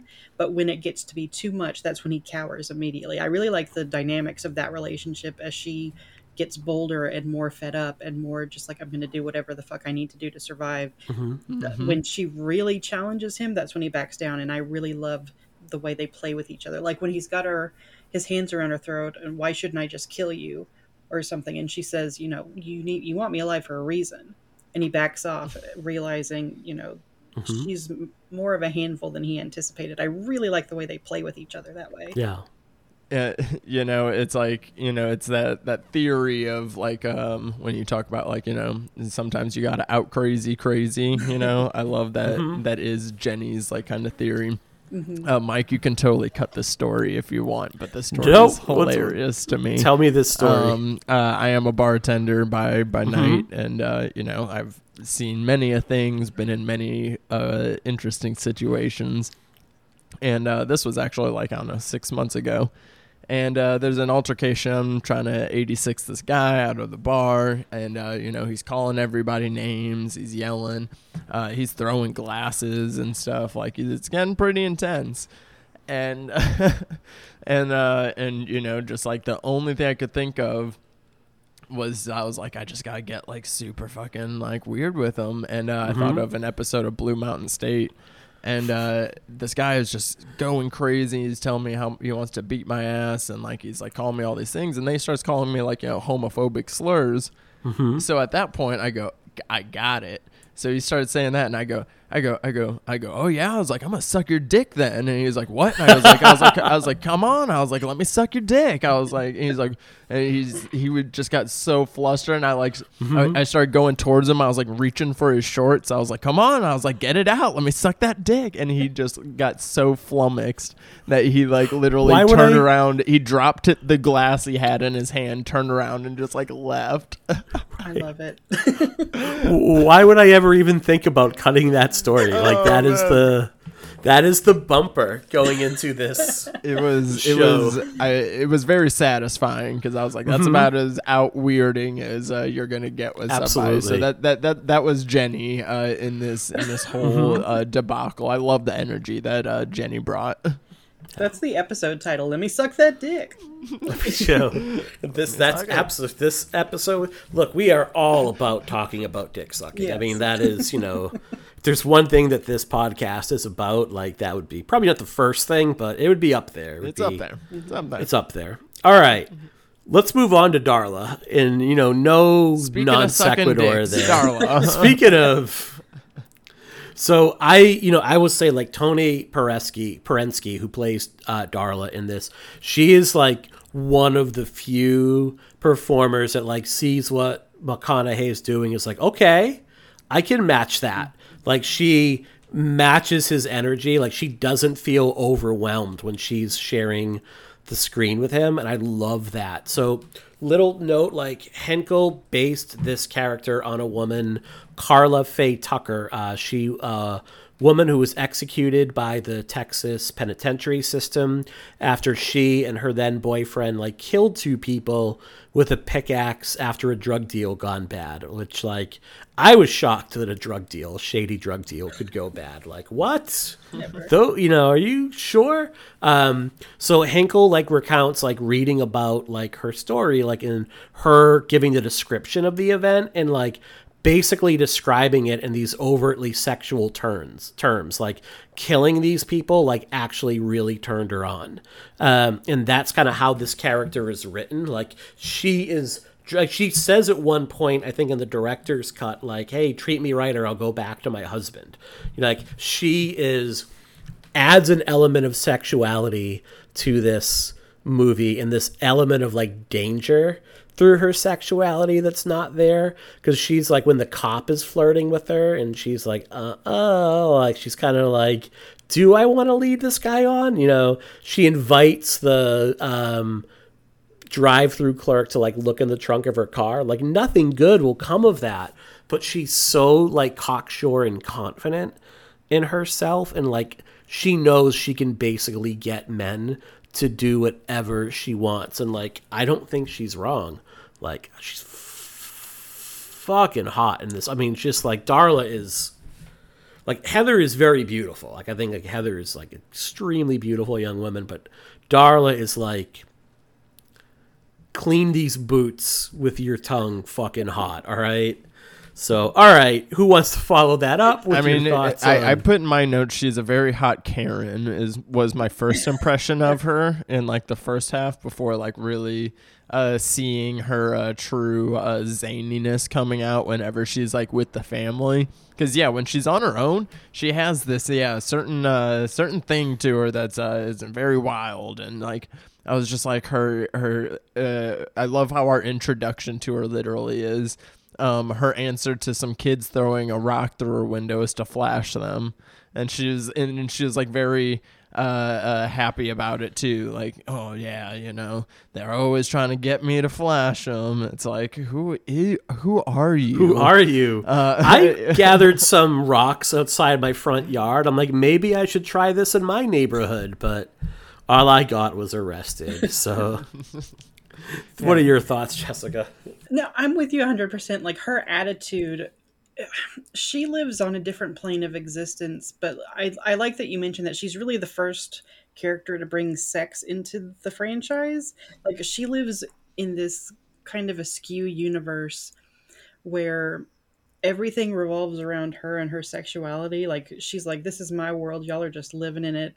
You're welcome and I, I really respond to people like I envy people like that. I don't, you know, necessarily envy where Darla is in her life, but I envy that confidence and that swagger. And I I love part of the beauty of the first movie is having normal people in abnormal circumstances and watching them lose their minds as they try to make sense of everything. And that's exactly what Darla does. You know, when Jenny is in danger and goes back in kind of a mirror of the scene where um, Sally goes back to the barbecue shop slash gas station. When she goes back there for safety, Darla's still like obsessed with pizza and obsessed with people's sexual desire, and she they're not hearing each other. She adds this element of dangerous sex to this abnormal world that makes it so much creepier and crazier. And I think having, you know, sex that might be out of place is another commentary perhaps on horror at the time. Like, um, here are some breasts, you know. Like, um, It's the most gratuitous boob Yes. shot like in the world, Mhm. right? In a series that doesn't really have this is the first like nudity in the series as a whole, Yeah. right? Yep. Yeah, I mean, uh, aside from uh, if you count Stretch's legs as nudity, because mm mm mm, but uh, you know there there is an interesting like you know one two punch of scenes with Darla in you know, at, at first there there's this one line, you know, after her and Vilmer are fighting and they're like kind of having their moment, and she has this line where she goes, you know, I could go back to my husband. Yep. And I was like, oh, so it was like I, you know, at that moment I almost like kind of felt bad for her for a 2nd because I was like, you know, there's like a, I was like, there's like a desperation to her. Maybe I was like, maybe that's what it is on like how she's like kind of tangled up in all of this. Um, but then at this, but then like two scenes later, it's her and Vilmer, like you know, when they're like you know making out and they're like you know like you know fighting each other and like you know shoving. She's fucking with his leg and like causing him pain and like you know getting pleasure. And I was like, okay, no, no, no. She she wants to be here. Um, you know, uh, Yeah. and and that's that's fine. Do your thing, Darla. Uh, Yep. So it's like I, I like how quickly you know they like were able to change the way that you feel about her and like it like uh, kept her very fresh you know she is a, a you know uh it made her you know very three-dimensional Absolutely. I love that she sees right through WE.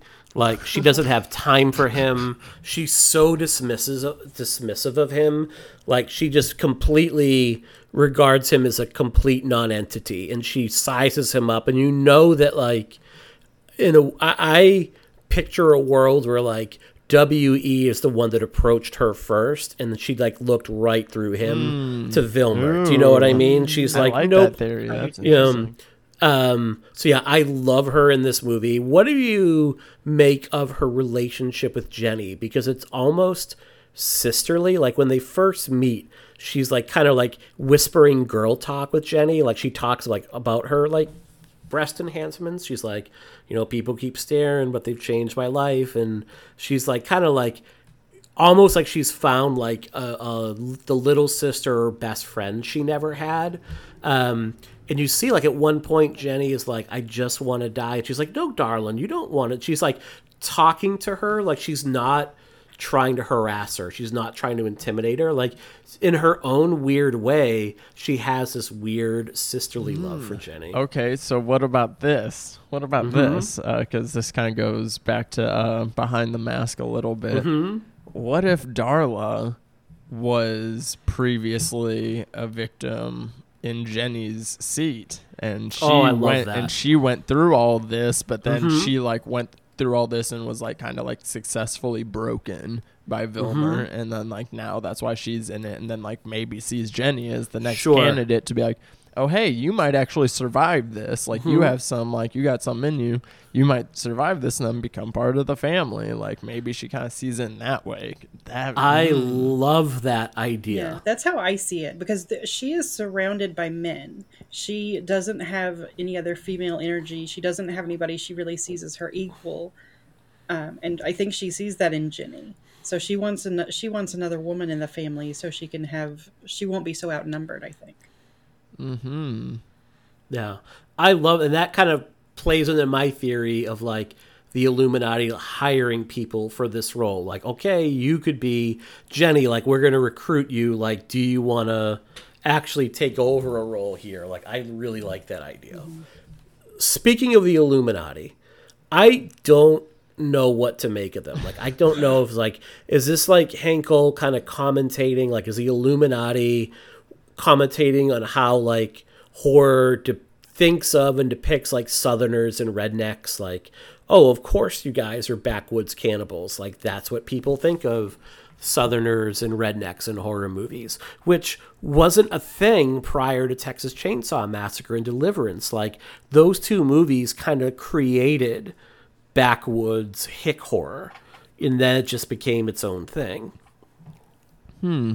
I mean, I I guess I kind of could see it as uh, this Illuminati group here is like uh, I guess maybe the stand-in for the horror filmmaking industry, and uh, Henkel's kind of Yeah. thoughts on it. You know, like you know, even involving you know his thoughts on coming back for this. Of being like, okay, like you want the you want the exploitation backwoods stuff. You want uh, we're gonna churn out the the formula. You want that, and then like kind of uh, and like you said, like this uh, i- i- instead of getting the the usual that they're supposed to get, you got this this family uh, that just you know does everything just like in the most chaotic way possible. Um, and then that's why the Illuminati and like you know the the movie industry uh, Mhm. itself is like oh like you know I've been kind of handcuffed over my career in in certain ways um and you know and like that's his depiction like his depiction on uh, a producer emailing him notes is uh, a guy coming in opening his shirt and there being a bunch of rings on his stomach Mhm. that's his idea of the producer you know the bigger up producer so uh, i don't know maybe Yeah, I see it. What do you think, Jess? I see it as like his commentary on horror fans and horror films in general. Like, what what are you getting out of watching people suffer? What enjoyment are you getting? What insights on life are you getting by watching people go through these horrible things? That's what I think he's doing. Yeah, I think that I think that's the closest I can come to it. Like that is like, all right, what is it you want? Like what direction? You know, you're kind of like, oh, we puppets on a string here, just kind of doing your bidding. Um, I don't have a lot on Barry and Sean. Sean in particular, the only note I have is like, dude, why are you running in a straight line on a road when this dude has one leg? what are you thinking, man? Like, any thoughts on Sean? Uh, I mean, I don't really have thoughts on either one of them except for like how I kind of said at the beginning. It was like Barry was like Mhm. this like exaggeration and like almost makes me mad that like he like yeah gets away because I was like God he's like Mhm. literally the worst and like Mhm. you know him them having him like go out of his way that like oh not only is uh you know because like how we've always talked about like in uh in the first one like uh, is the family in the right because the kids, you know, trespass. And it's like in this Mhm. one, uh, you know, Barry literally not only trespasses, but is like, I'm going to trespass and lock you out of your own house, Mhm. actually.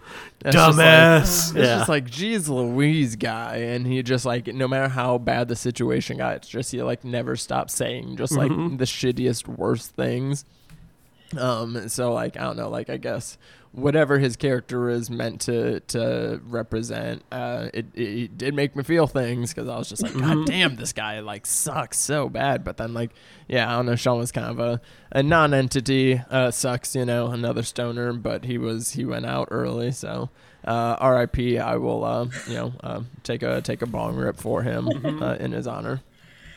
Yeah, like I there's there are so many interesting things going on in relationships with like men being in power over women. Like Jenny, eh, all of her mother's boyfriends have. Um, it's implied that they have had more sexual interest in Ginny than in her mother. Like Ginny has Mhm. had to protect herself by dressing frumpy as as frumpily as possible to Mhm. not draw attention from men. You know, Barry is a cheater and you know tries to weasel his way out and manipulate in every possible situation. Vilmer, you know, physically abuses women, and you know we don't know anything about whether he sexually abuses women, but there's a lot of power exerted over young women or vulnerable women in this movie and i think barry is just another symptom of that of, Oh, yeah. like you know look how shitty this guy is and how much Mhm. he uses women and how he doesn't really think of them as people and that Mhm. just you see that happen with uh, like every female character in this movie he, he there's never a moment you're supposed to root for him. Like he's introduced like making out with another girl that's not his girlfriend. Mm-hmm. And he's like leaning on it like well my father is a and then like insert the occupation here. Oh and like sean is like his line and he's like oh if you don't have sex with me i'll get like prostate cancer and die which is the I don't know if that is a pickup line that would work. The, um, the funny thing is, he doesn't even say it right. He says prostrate. Right. it's Yeah. like, dude, Oh, you're not I even. that. It, it's like, dude, you're not even saying the the the thing properly when you're trying Mhm. to sound like you know you know what you're talking Right. about, which is I find just like hilarious. yeah Right. And he's gaslighting before gaslighting was even a term, where he's like, well, it's not my fault these women are too stupid to not know that I'm lying to them. Like, he's t- the total, like, the ends justify the mean type of person. Like, he would grow up to be a crypto bro. Do you know what I mean? like, he's totally, he's so, such an asshole in this movie that, like, you're rooting for him to get it. And I, Oh, yeah. I do think that he just, like, gets away and you just never hear from him again. I don't think he's killed in this movie.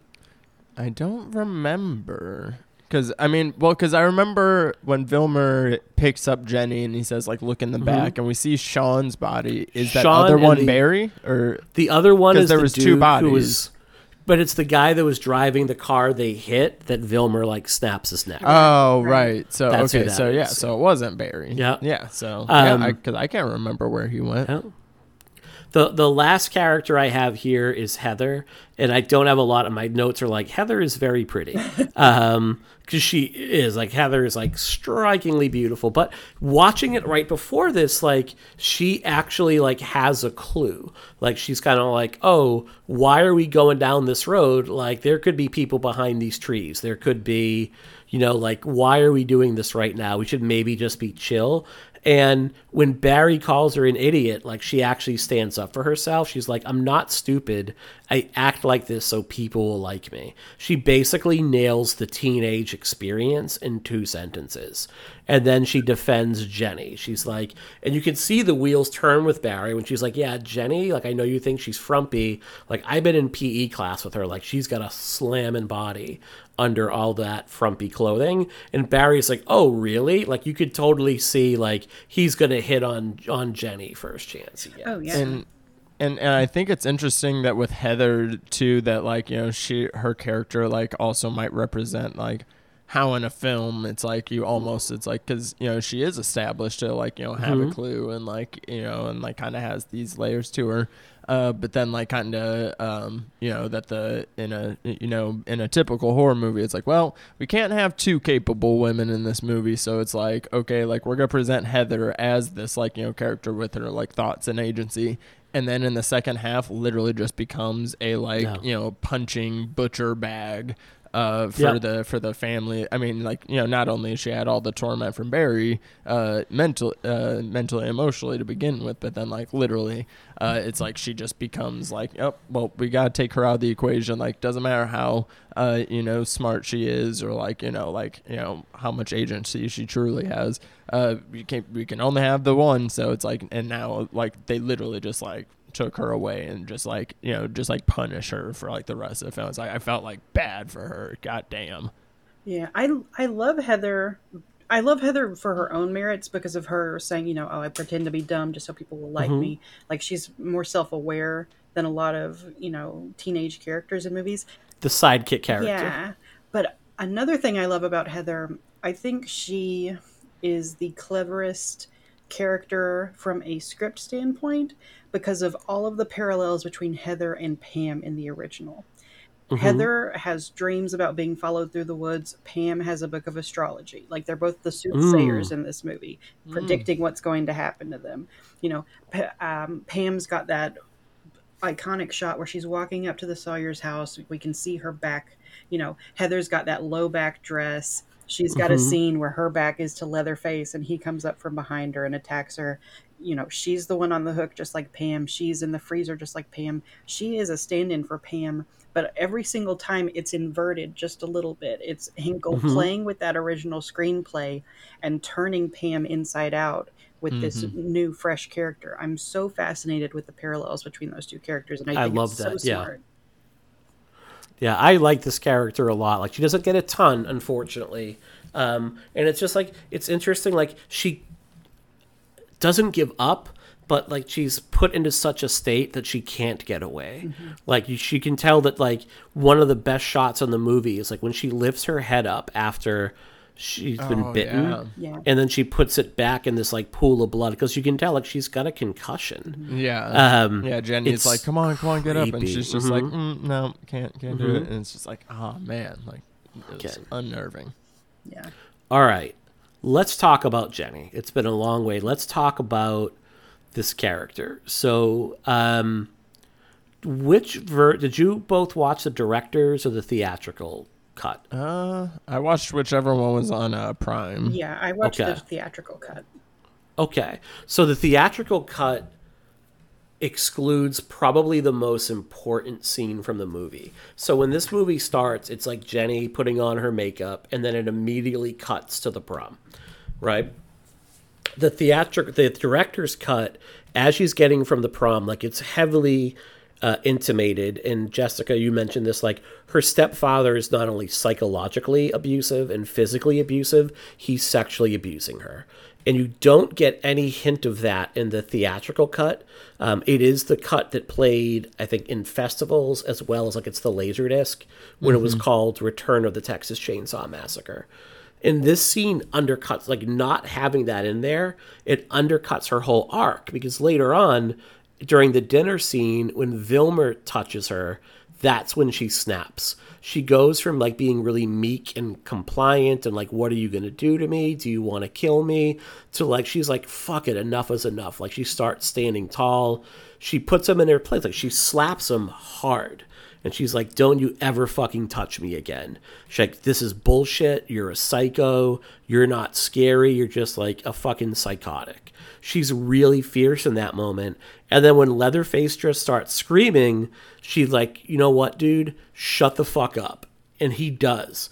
Like, she, like, just her whole character snaps into place. And that's the moment where, like, Zellweger like wrestles the movie away from McConaughey because McConaughey like all of a sudden Vilmer is like far less interesting. He's been cut down to size, and everything else in this movie is building up Jenny. Um, I've got a quote here from this was from a site called Halloween Love. It's uh, John Squires who I think the editor in chief over at Bloody Disgusting. Like he had a old blog called Halloween Love, and he had an email exchange with Henkel talking about this movie. And Jess, do you mind kind of reading kind of like how Henkel conceptualized Jenny? Mm-hmm.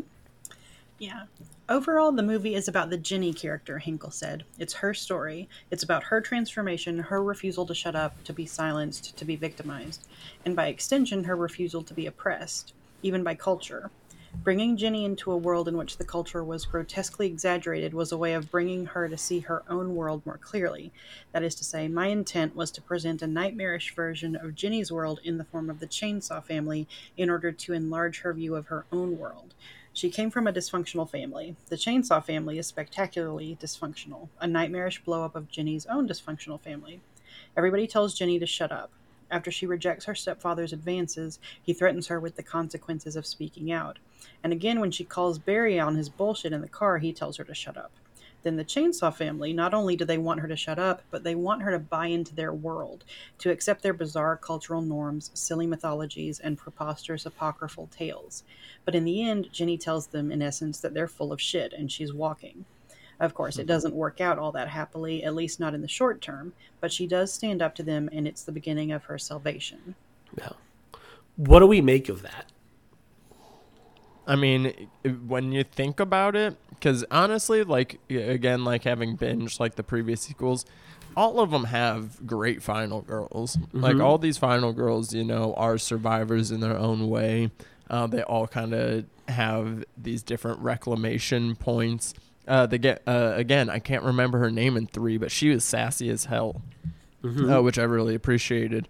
But when you think about it, um, all in the first three, each final girl, even though they do survive, um, they all survive in that kind of state of like, well, they're also kind of still not the same anymore. Like they are uh, a little piece of them is missing. Um, you know, I would say that's the case for um, the the first three. I would say that Jenny is the first one that, you know, leaves, you know, herself. She leaves, you know, with everything, like, because she does take that power back. She's really the only one that, you know, takes the, uh, you know, turns the tables and uh, takes the, the fear away from them. Like, because, uh, again, like, in the, at the end of the day, um, that is always kind of the family's whole thing that like yeah they are opportunistic in the way that they um you know with the whole cannibalism thing. But once they do have you know their their people they they play with their food and like you know and they they do relish in the the fear that they ignite in people. Um, but you know, so Jenny not only survives but also takes that fear away, and you know, so like really, uh, she's the only final girl to not only survive but like win. It's the first one where you think she's going to be okay after. Yeah. Yeah. Yeah. You're, what do you think, Jess? Well, I I know that there is a sizable contingent of horror fans who are tired of the monster being trauma. Like they're tired of mm-hmm. you know the final girl fighting back against her trauma. But I I am not tired of that. I love that. I mm-hmm. find that so cathartic and so empowering and so much fun to watch. And I love that the story is not, you know, Sally in the original Blank Slate. We don't know, don't know a lot about her, or who she is, or what her life is like. We see her go through this ordeal, but we don't know what happened to her before then. I love seeing Jenny and knowing what she's gone through. Even the version I watched, you, you get hints of what she has gone through in her life and all the things she's had to deal with. Mm-hmm. And being able to go through this on a bigger, weirder scale and come out on the other side feeling stronger and more in control of her own life. That really speaks to me. I think that's another reason I love this movie so much. So I know that there are some people who are like, oh, trauma. Oh my God, not again. But I love that. I love stories like that. So I really respond to Jenny and just Yeah. how tough she is and how much she fights back. They like It- they, they did her trauma a different way because you know with uh with Sally or Stretch or you know it's like their their trauma is you know like what they went through and like you mm-hmm. know and it is kind of a more literal take on it versus this Yeah. one. It's like Jenny already has her own trauma that she's dealing with. She doesn't got have time to fucking deal with these maniac mm-hmm. uh family and just being like no I you know I'm already dealing with my own shit. Like I can get past you guys mm-hmm. you know because like what I'm dealing with is even worse. And like yeah that really does like speak to the the strength of her character. Yeah. Yeah. I I like the way that her backstory is presented, like in the director's cut. Like you get that scene, and it's not overdone, and they don't return to it again and again. Um, but you see how she deals with it. Like she calls Barry on his bullshit. Like she's not this like super meek character. She's somebody that is like, if I see something that's bullshit, I'm gonna call them on it. Like I'm not gonna sit here and just be a punching bag and take it.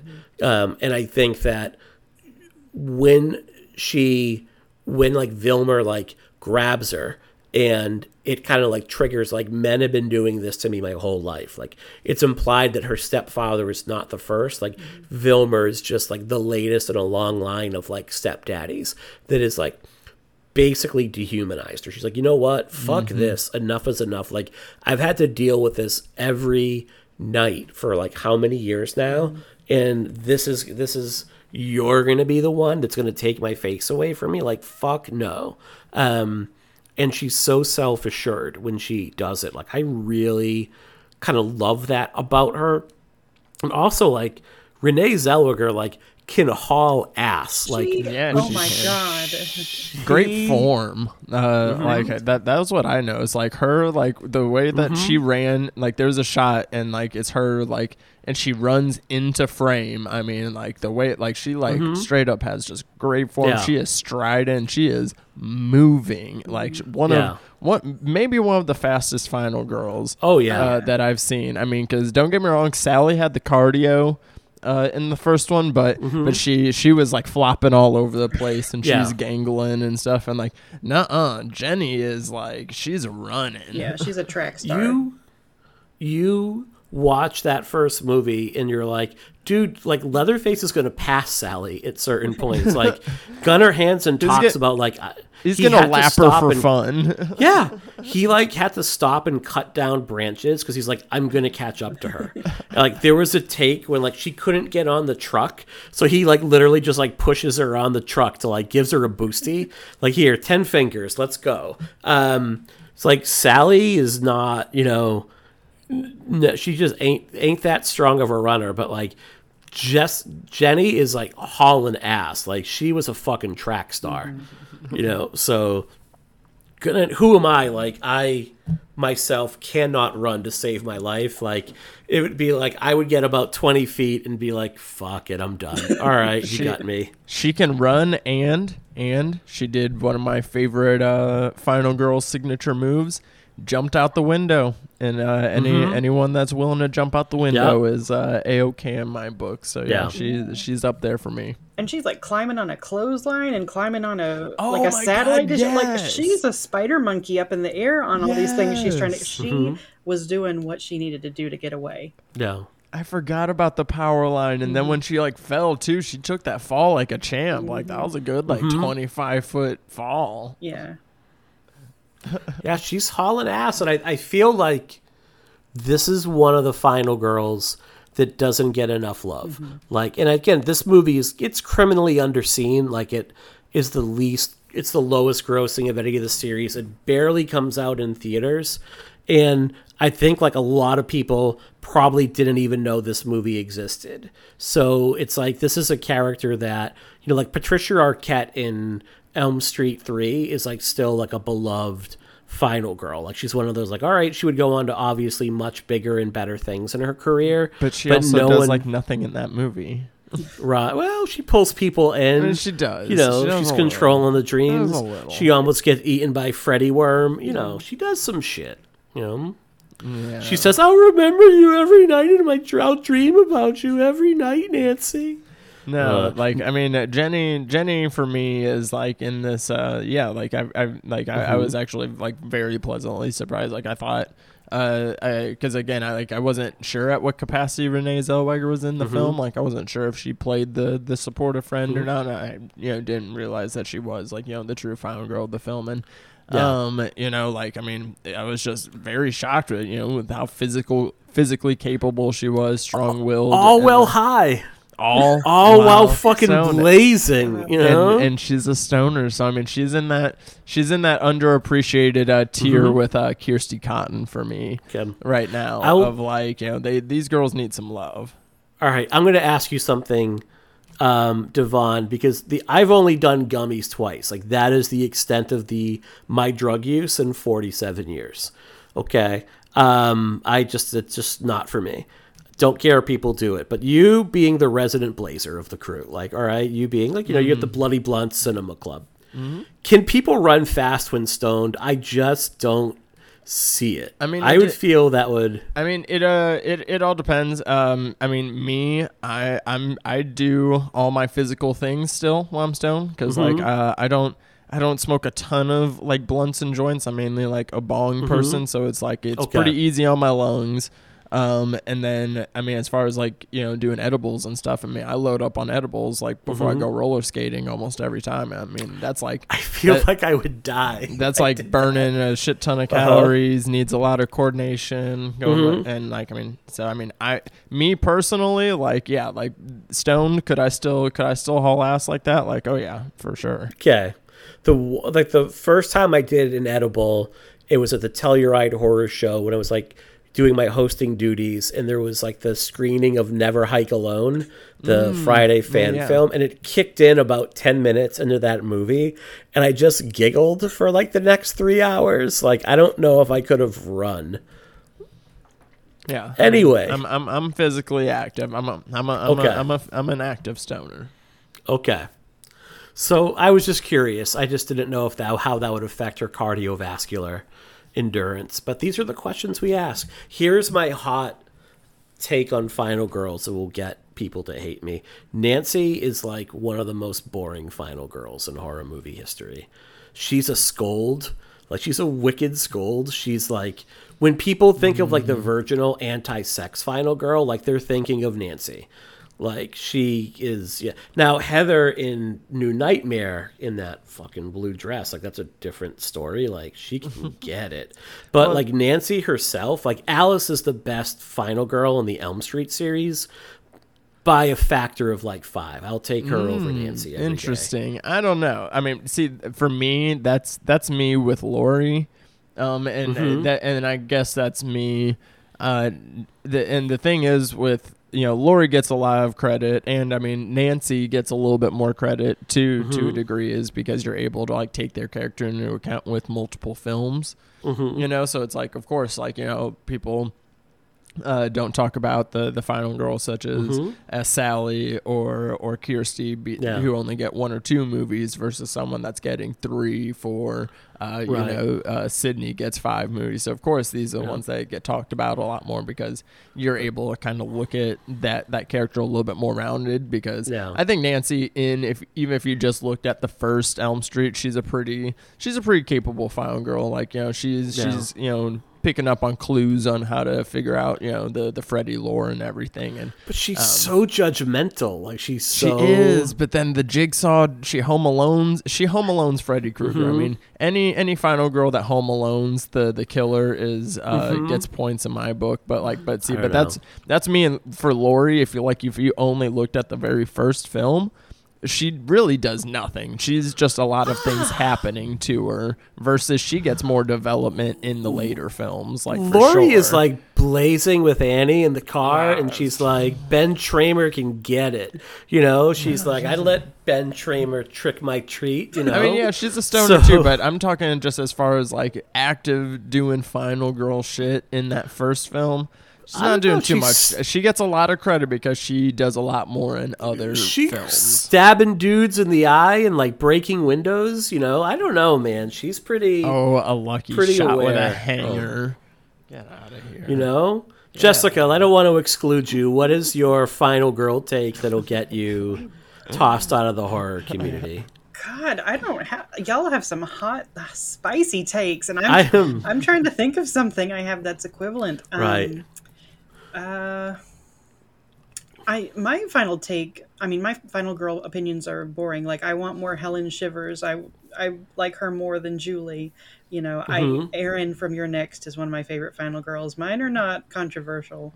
I'll I'll I'll have to think and get back to you and tweet about it. Give me a controversial take then. Give me like we keep threatening to do a Final Girls episode on psychoanalysis, and I'm going to be like, I'm just going to talk about Charlie Brewster and and um, fucking Tommy Jarvis like as the best Final Girls and piss everybody off. Friday the Um, Thirteenth does have more male final girls It than, does. Than than female final girls. that it does. It also has the most Final Girls that fuck because Annie is down to fuck. Like she, her and Steve Christy, like she's you know like she is going for the mustache ride with Steve Christy. It's my take, and she's doing strip Monopoly. You know, like she's down. Like Jenny, you know that Jenny is good to go. Oh, you're talking. know? You, want to talk final girls that fuck? Uh, Jessica Mm-hmm. came on for uh, when on on an episode whenever we spent a month talking Mm-hmm. about the slumber party massacre gals. Many of those gals Mm. Oh, yes. uh, in throughout the series fuck. Uh, Yeah, I a, think a lot I, of them. I would say all of those girls fuck. No, Yeah, they they are all very sex positive, Mm-hmm. and uh, it, which is they are fantastic. Mm-hmm. Maybe we'll do that as a bonus show if we don't get our act together in psychoanalysis because we keep putting it off. So we'll do like as a bonus show, final girls that fuck. You know, like we'll dispel the whole myth of the. A final girl tier list would be a lot of fun, I yeah. and that could That definitely, definitely be, be. criteria. Uh, uh, fu- So- fucking is definitely criteria. Yeah. So at the top again, you have Tommy Jarvis and Charlie Brewster getting it done. I kid. Charlie, I kid. Charlie Brewster's awesome. I fucking love that movie. Oh, we'll do the four Fright Night movies one day. All right. So we'll move on. I'm sorry to derail things here. We're almost at the end, people. Um, Renee Zellweger, she looks back like on this movie kind of fondly at this point. Like I have a little quote here from Movie Web where she's like talking about what it was like making this, and she's like, "Best workout ever." Yep, live chainsaw. That's a motivation to get running. Run fast. It was very low budget, so we shared a tiny Winnebago that the producer of the film, it belonged to him, was his personal camper. So you know, makeup was in the front seats, and there was a little table in the middle for hair, and there was a tiny little curtain by the bathroom. That's where you put on your prom dress and your flower. And friends, friends for life, McConaughey, Robert Jacks, who played Leatherface. He's passed now, but he was one of my favorites. It was ridiculous. How he pulled that off, I have no idea. I'm not sh- I'm sure none of it was legal. Anything we did was a little bit dangerous, but what an experience. It was kamikaze filmmaking. And I love that. I love that you have this like Oscar winning she's like looking back really fondly on a role that like no one really talks about. Oh yeah, it sounds like you know she had like you know every every actor kind of wants one of those uh, filmmaking experiences, like you Mm-hmm. Yeah. said, like when it feels a little dangerous and everything's fast, but like dangerous in the fun way, you know, um, which it Mm-hmm. Yeah. sounds uh, like it was. So yeah, Mm-hmm. I, I do love that response. Here's the last thing I have the prom scene.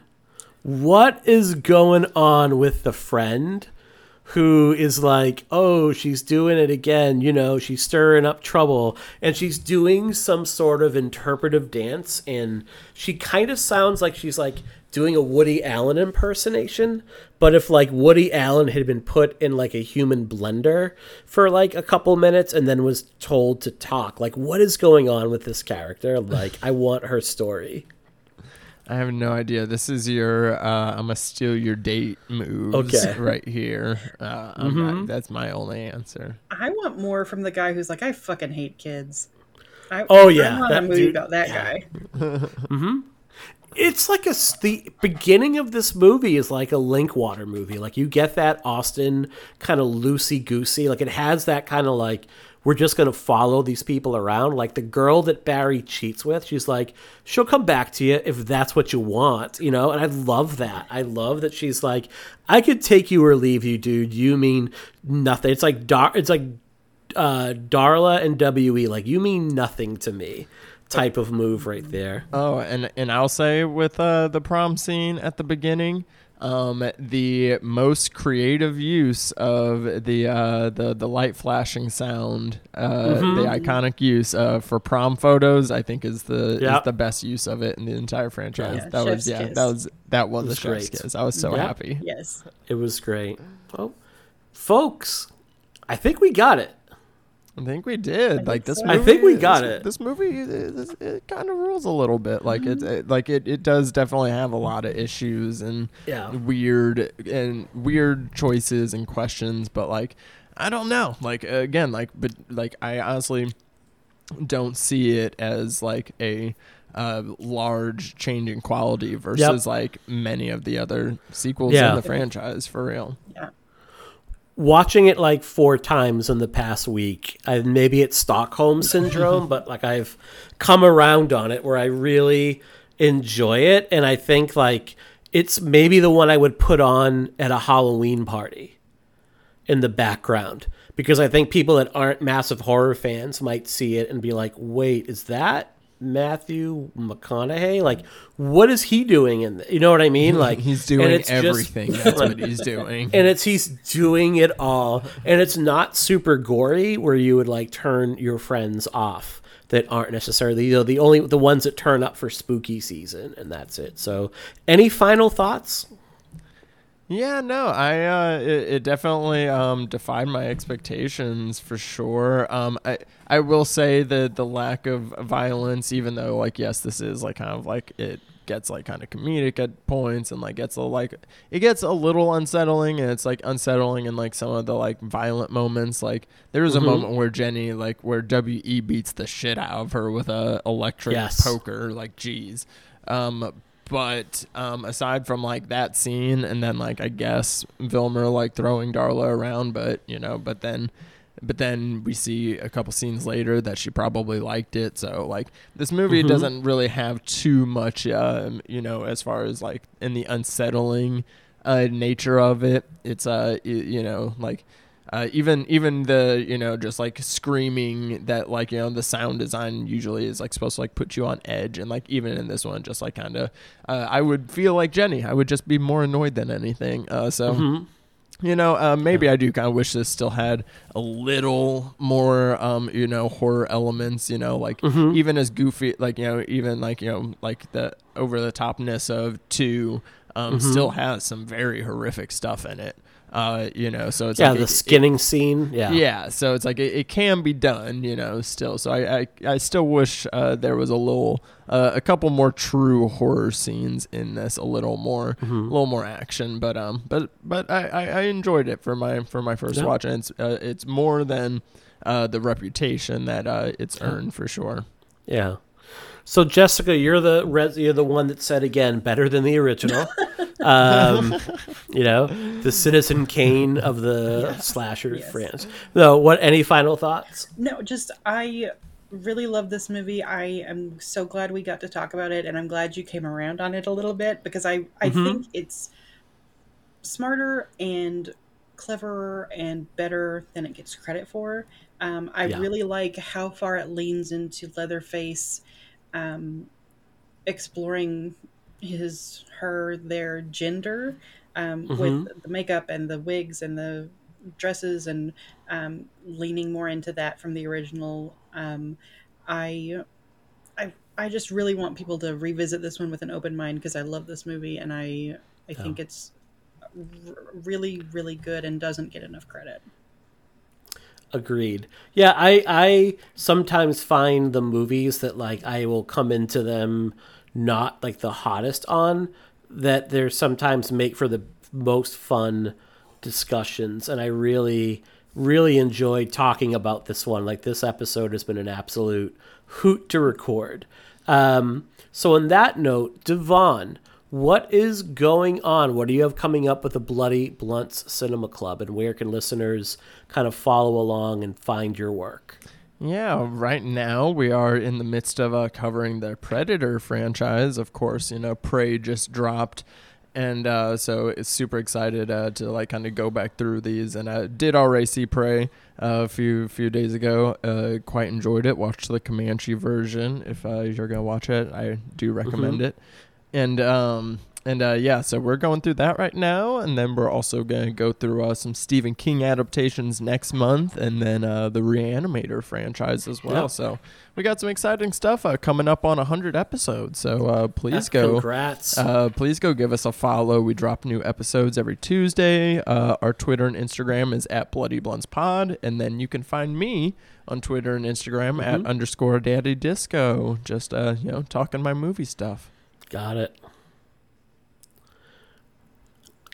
And then Jessica, looks like you get a bounce there in a minute. So, what uh, what do you have coming up? What are you working on, and where can our listeners find you? Um, you can find me on Twitter at We Who Walk Here. Um, I publish on my website, WeWhoWalkHere.com, on Film Cred, on Slash Film, um, where I get to explore things other than horror, which is fun.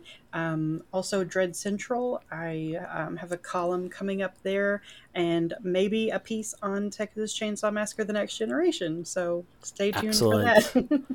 Excellent. Oh, excellent. Fantastic. So I think I'm going to pitch them my This Isn't the Original Leatherface Mm, yes, column and see if they'll run with it. Um, so We Who Walk Here, that's your site. That's where we can follow you on Twitter. Um, and for me, you know who I am at this point, hopefully. Um, listeners can follow me at Mike underscore Snoonian, uh, and you can hear my musings on horror movies and psychology over on Psychoanalysis, a horror therapy podcast. Uh, that is where we talk about our love of mental health and how it is applied in horror films with uh, Jen and Lara. In August, our topic is toxic fandom. Uh, we're looking at the causes of toxic fandom and the ways that it rears its ugly head. Our first topic on the subject um, just dropped, uh, where we explored the movie Misery, and that was like a really fun episode to record. Um, listeners, if you like what we do, please take a moment subscribe to us wherever you're getting your podcast. If you can go one step further, like please rate and review us on Apple Podcasts. We're five reviews away from 100, and I would love to get there this month. So please go over there, leave us a five star review, put a few words in there for us that are kind. Uh, if you can take two minutes and do that, it's a huge help. It helps listeners find us. Um, we've been getting a nice little boost since we've started this series. Uh, it's been great. So we want to kind of continue that upward trend. Like I do very little marketing and promotion at this point. Like we're pretty much all word of mouth. So the fact that like more people are finding us and discovering the show and listening and enjoying us is like really satisfying. So, that is our episode on Texas Chainsaw Massacre The Next Generation. Hope you enjoyed it. Again, to me, it was certainly one of the more entertaining movies to talk about. Kind of points out to what I feel like is the strength of this franchise. Like, it's not as like easy to digest as a Friday the 13th. It's not doesn't have like your singular heroes like a Dr. Loomis or a Laurie Strode. Um, and it's not as consistent from top to bottom as Elm Street is, but you can never say these movies are boring. Every entry has some Sure. weird shit going on, you know? Yeah, every entry there's weird shit going on that makes it fascinating to break down. So we're hoping you enjoy listening to these as much as we're enjoying putting them out. Next time out, we're going to talk about what is sneakily one of the most important horror movies of the past 20 years. with 2003's Texas Chainsaw Massacre. It's the movie that kickstarted the reboot craze that dominated theatrical horror for almost a decade. It embraced the mood of the country at the time, and then it was like really fucking dark. Uh, and the remake leans so much into that. So it's going to be fascinating to talk about, and we'll see you back here when we do. Take care, y'all.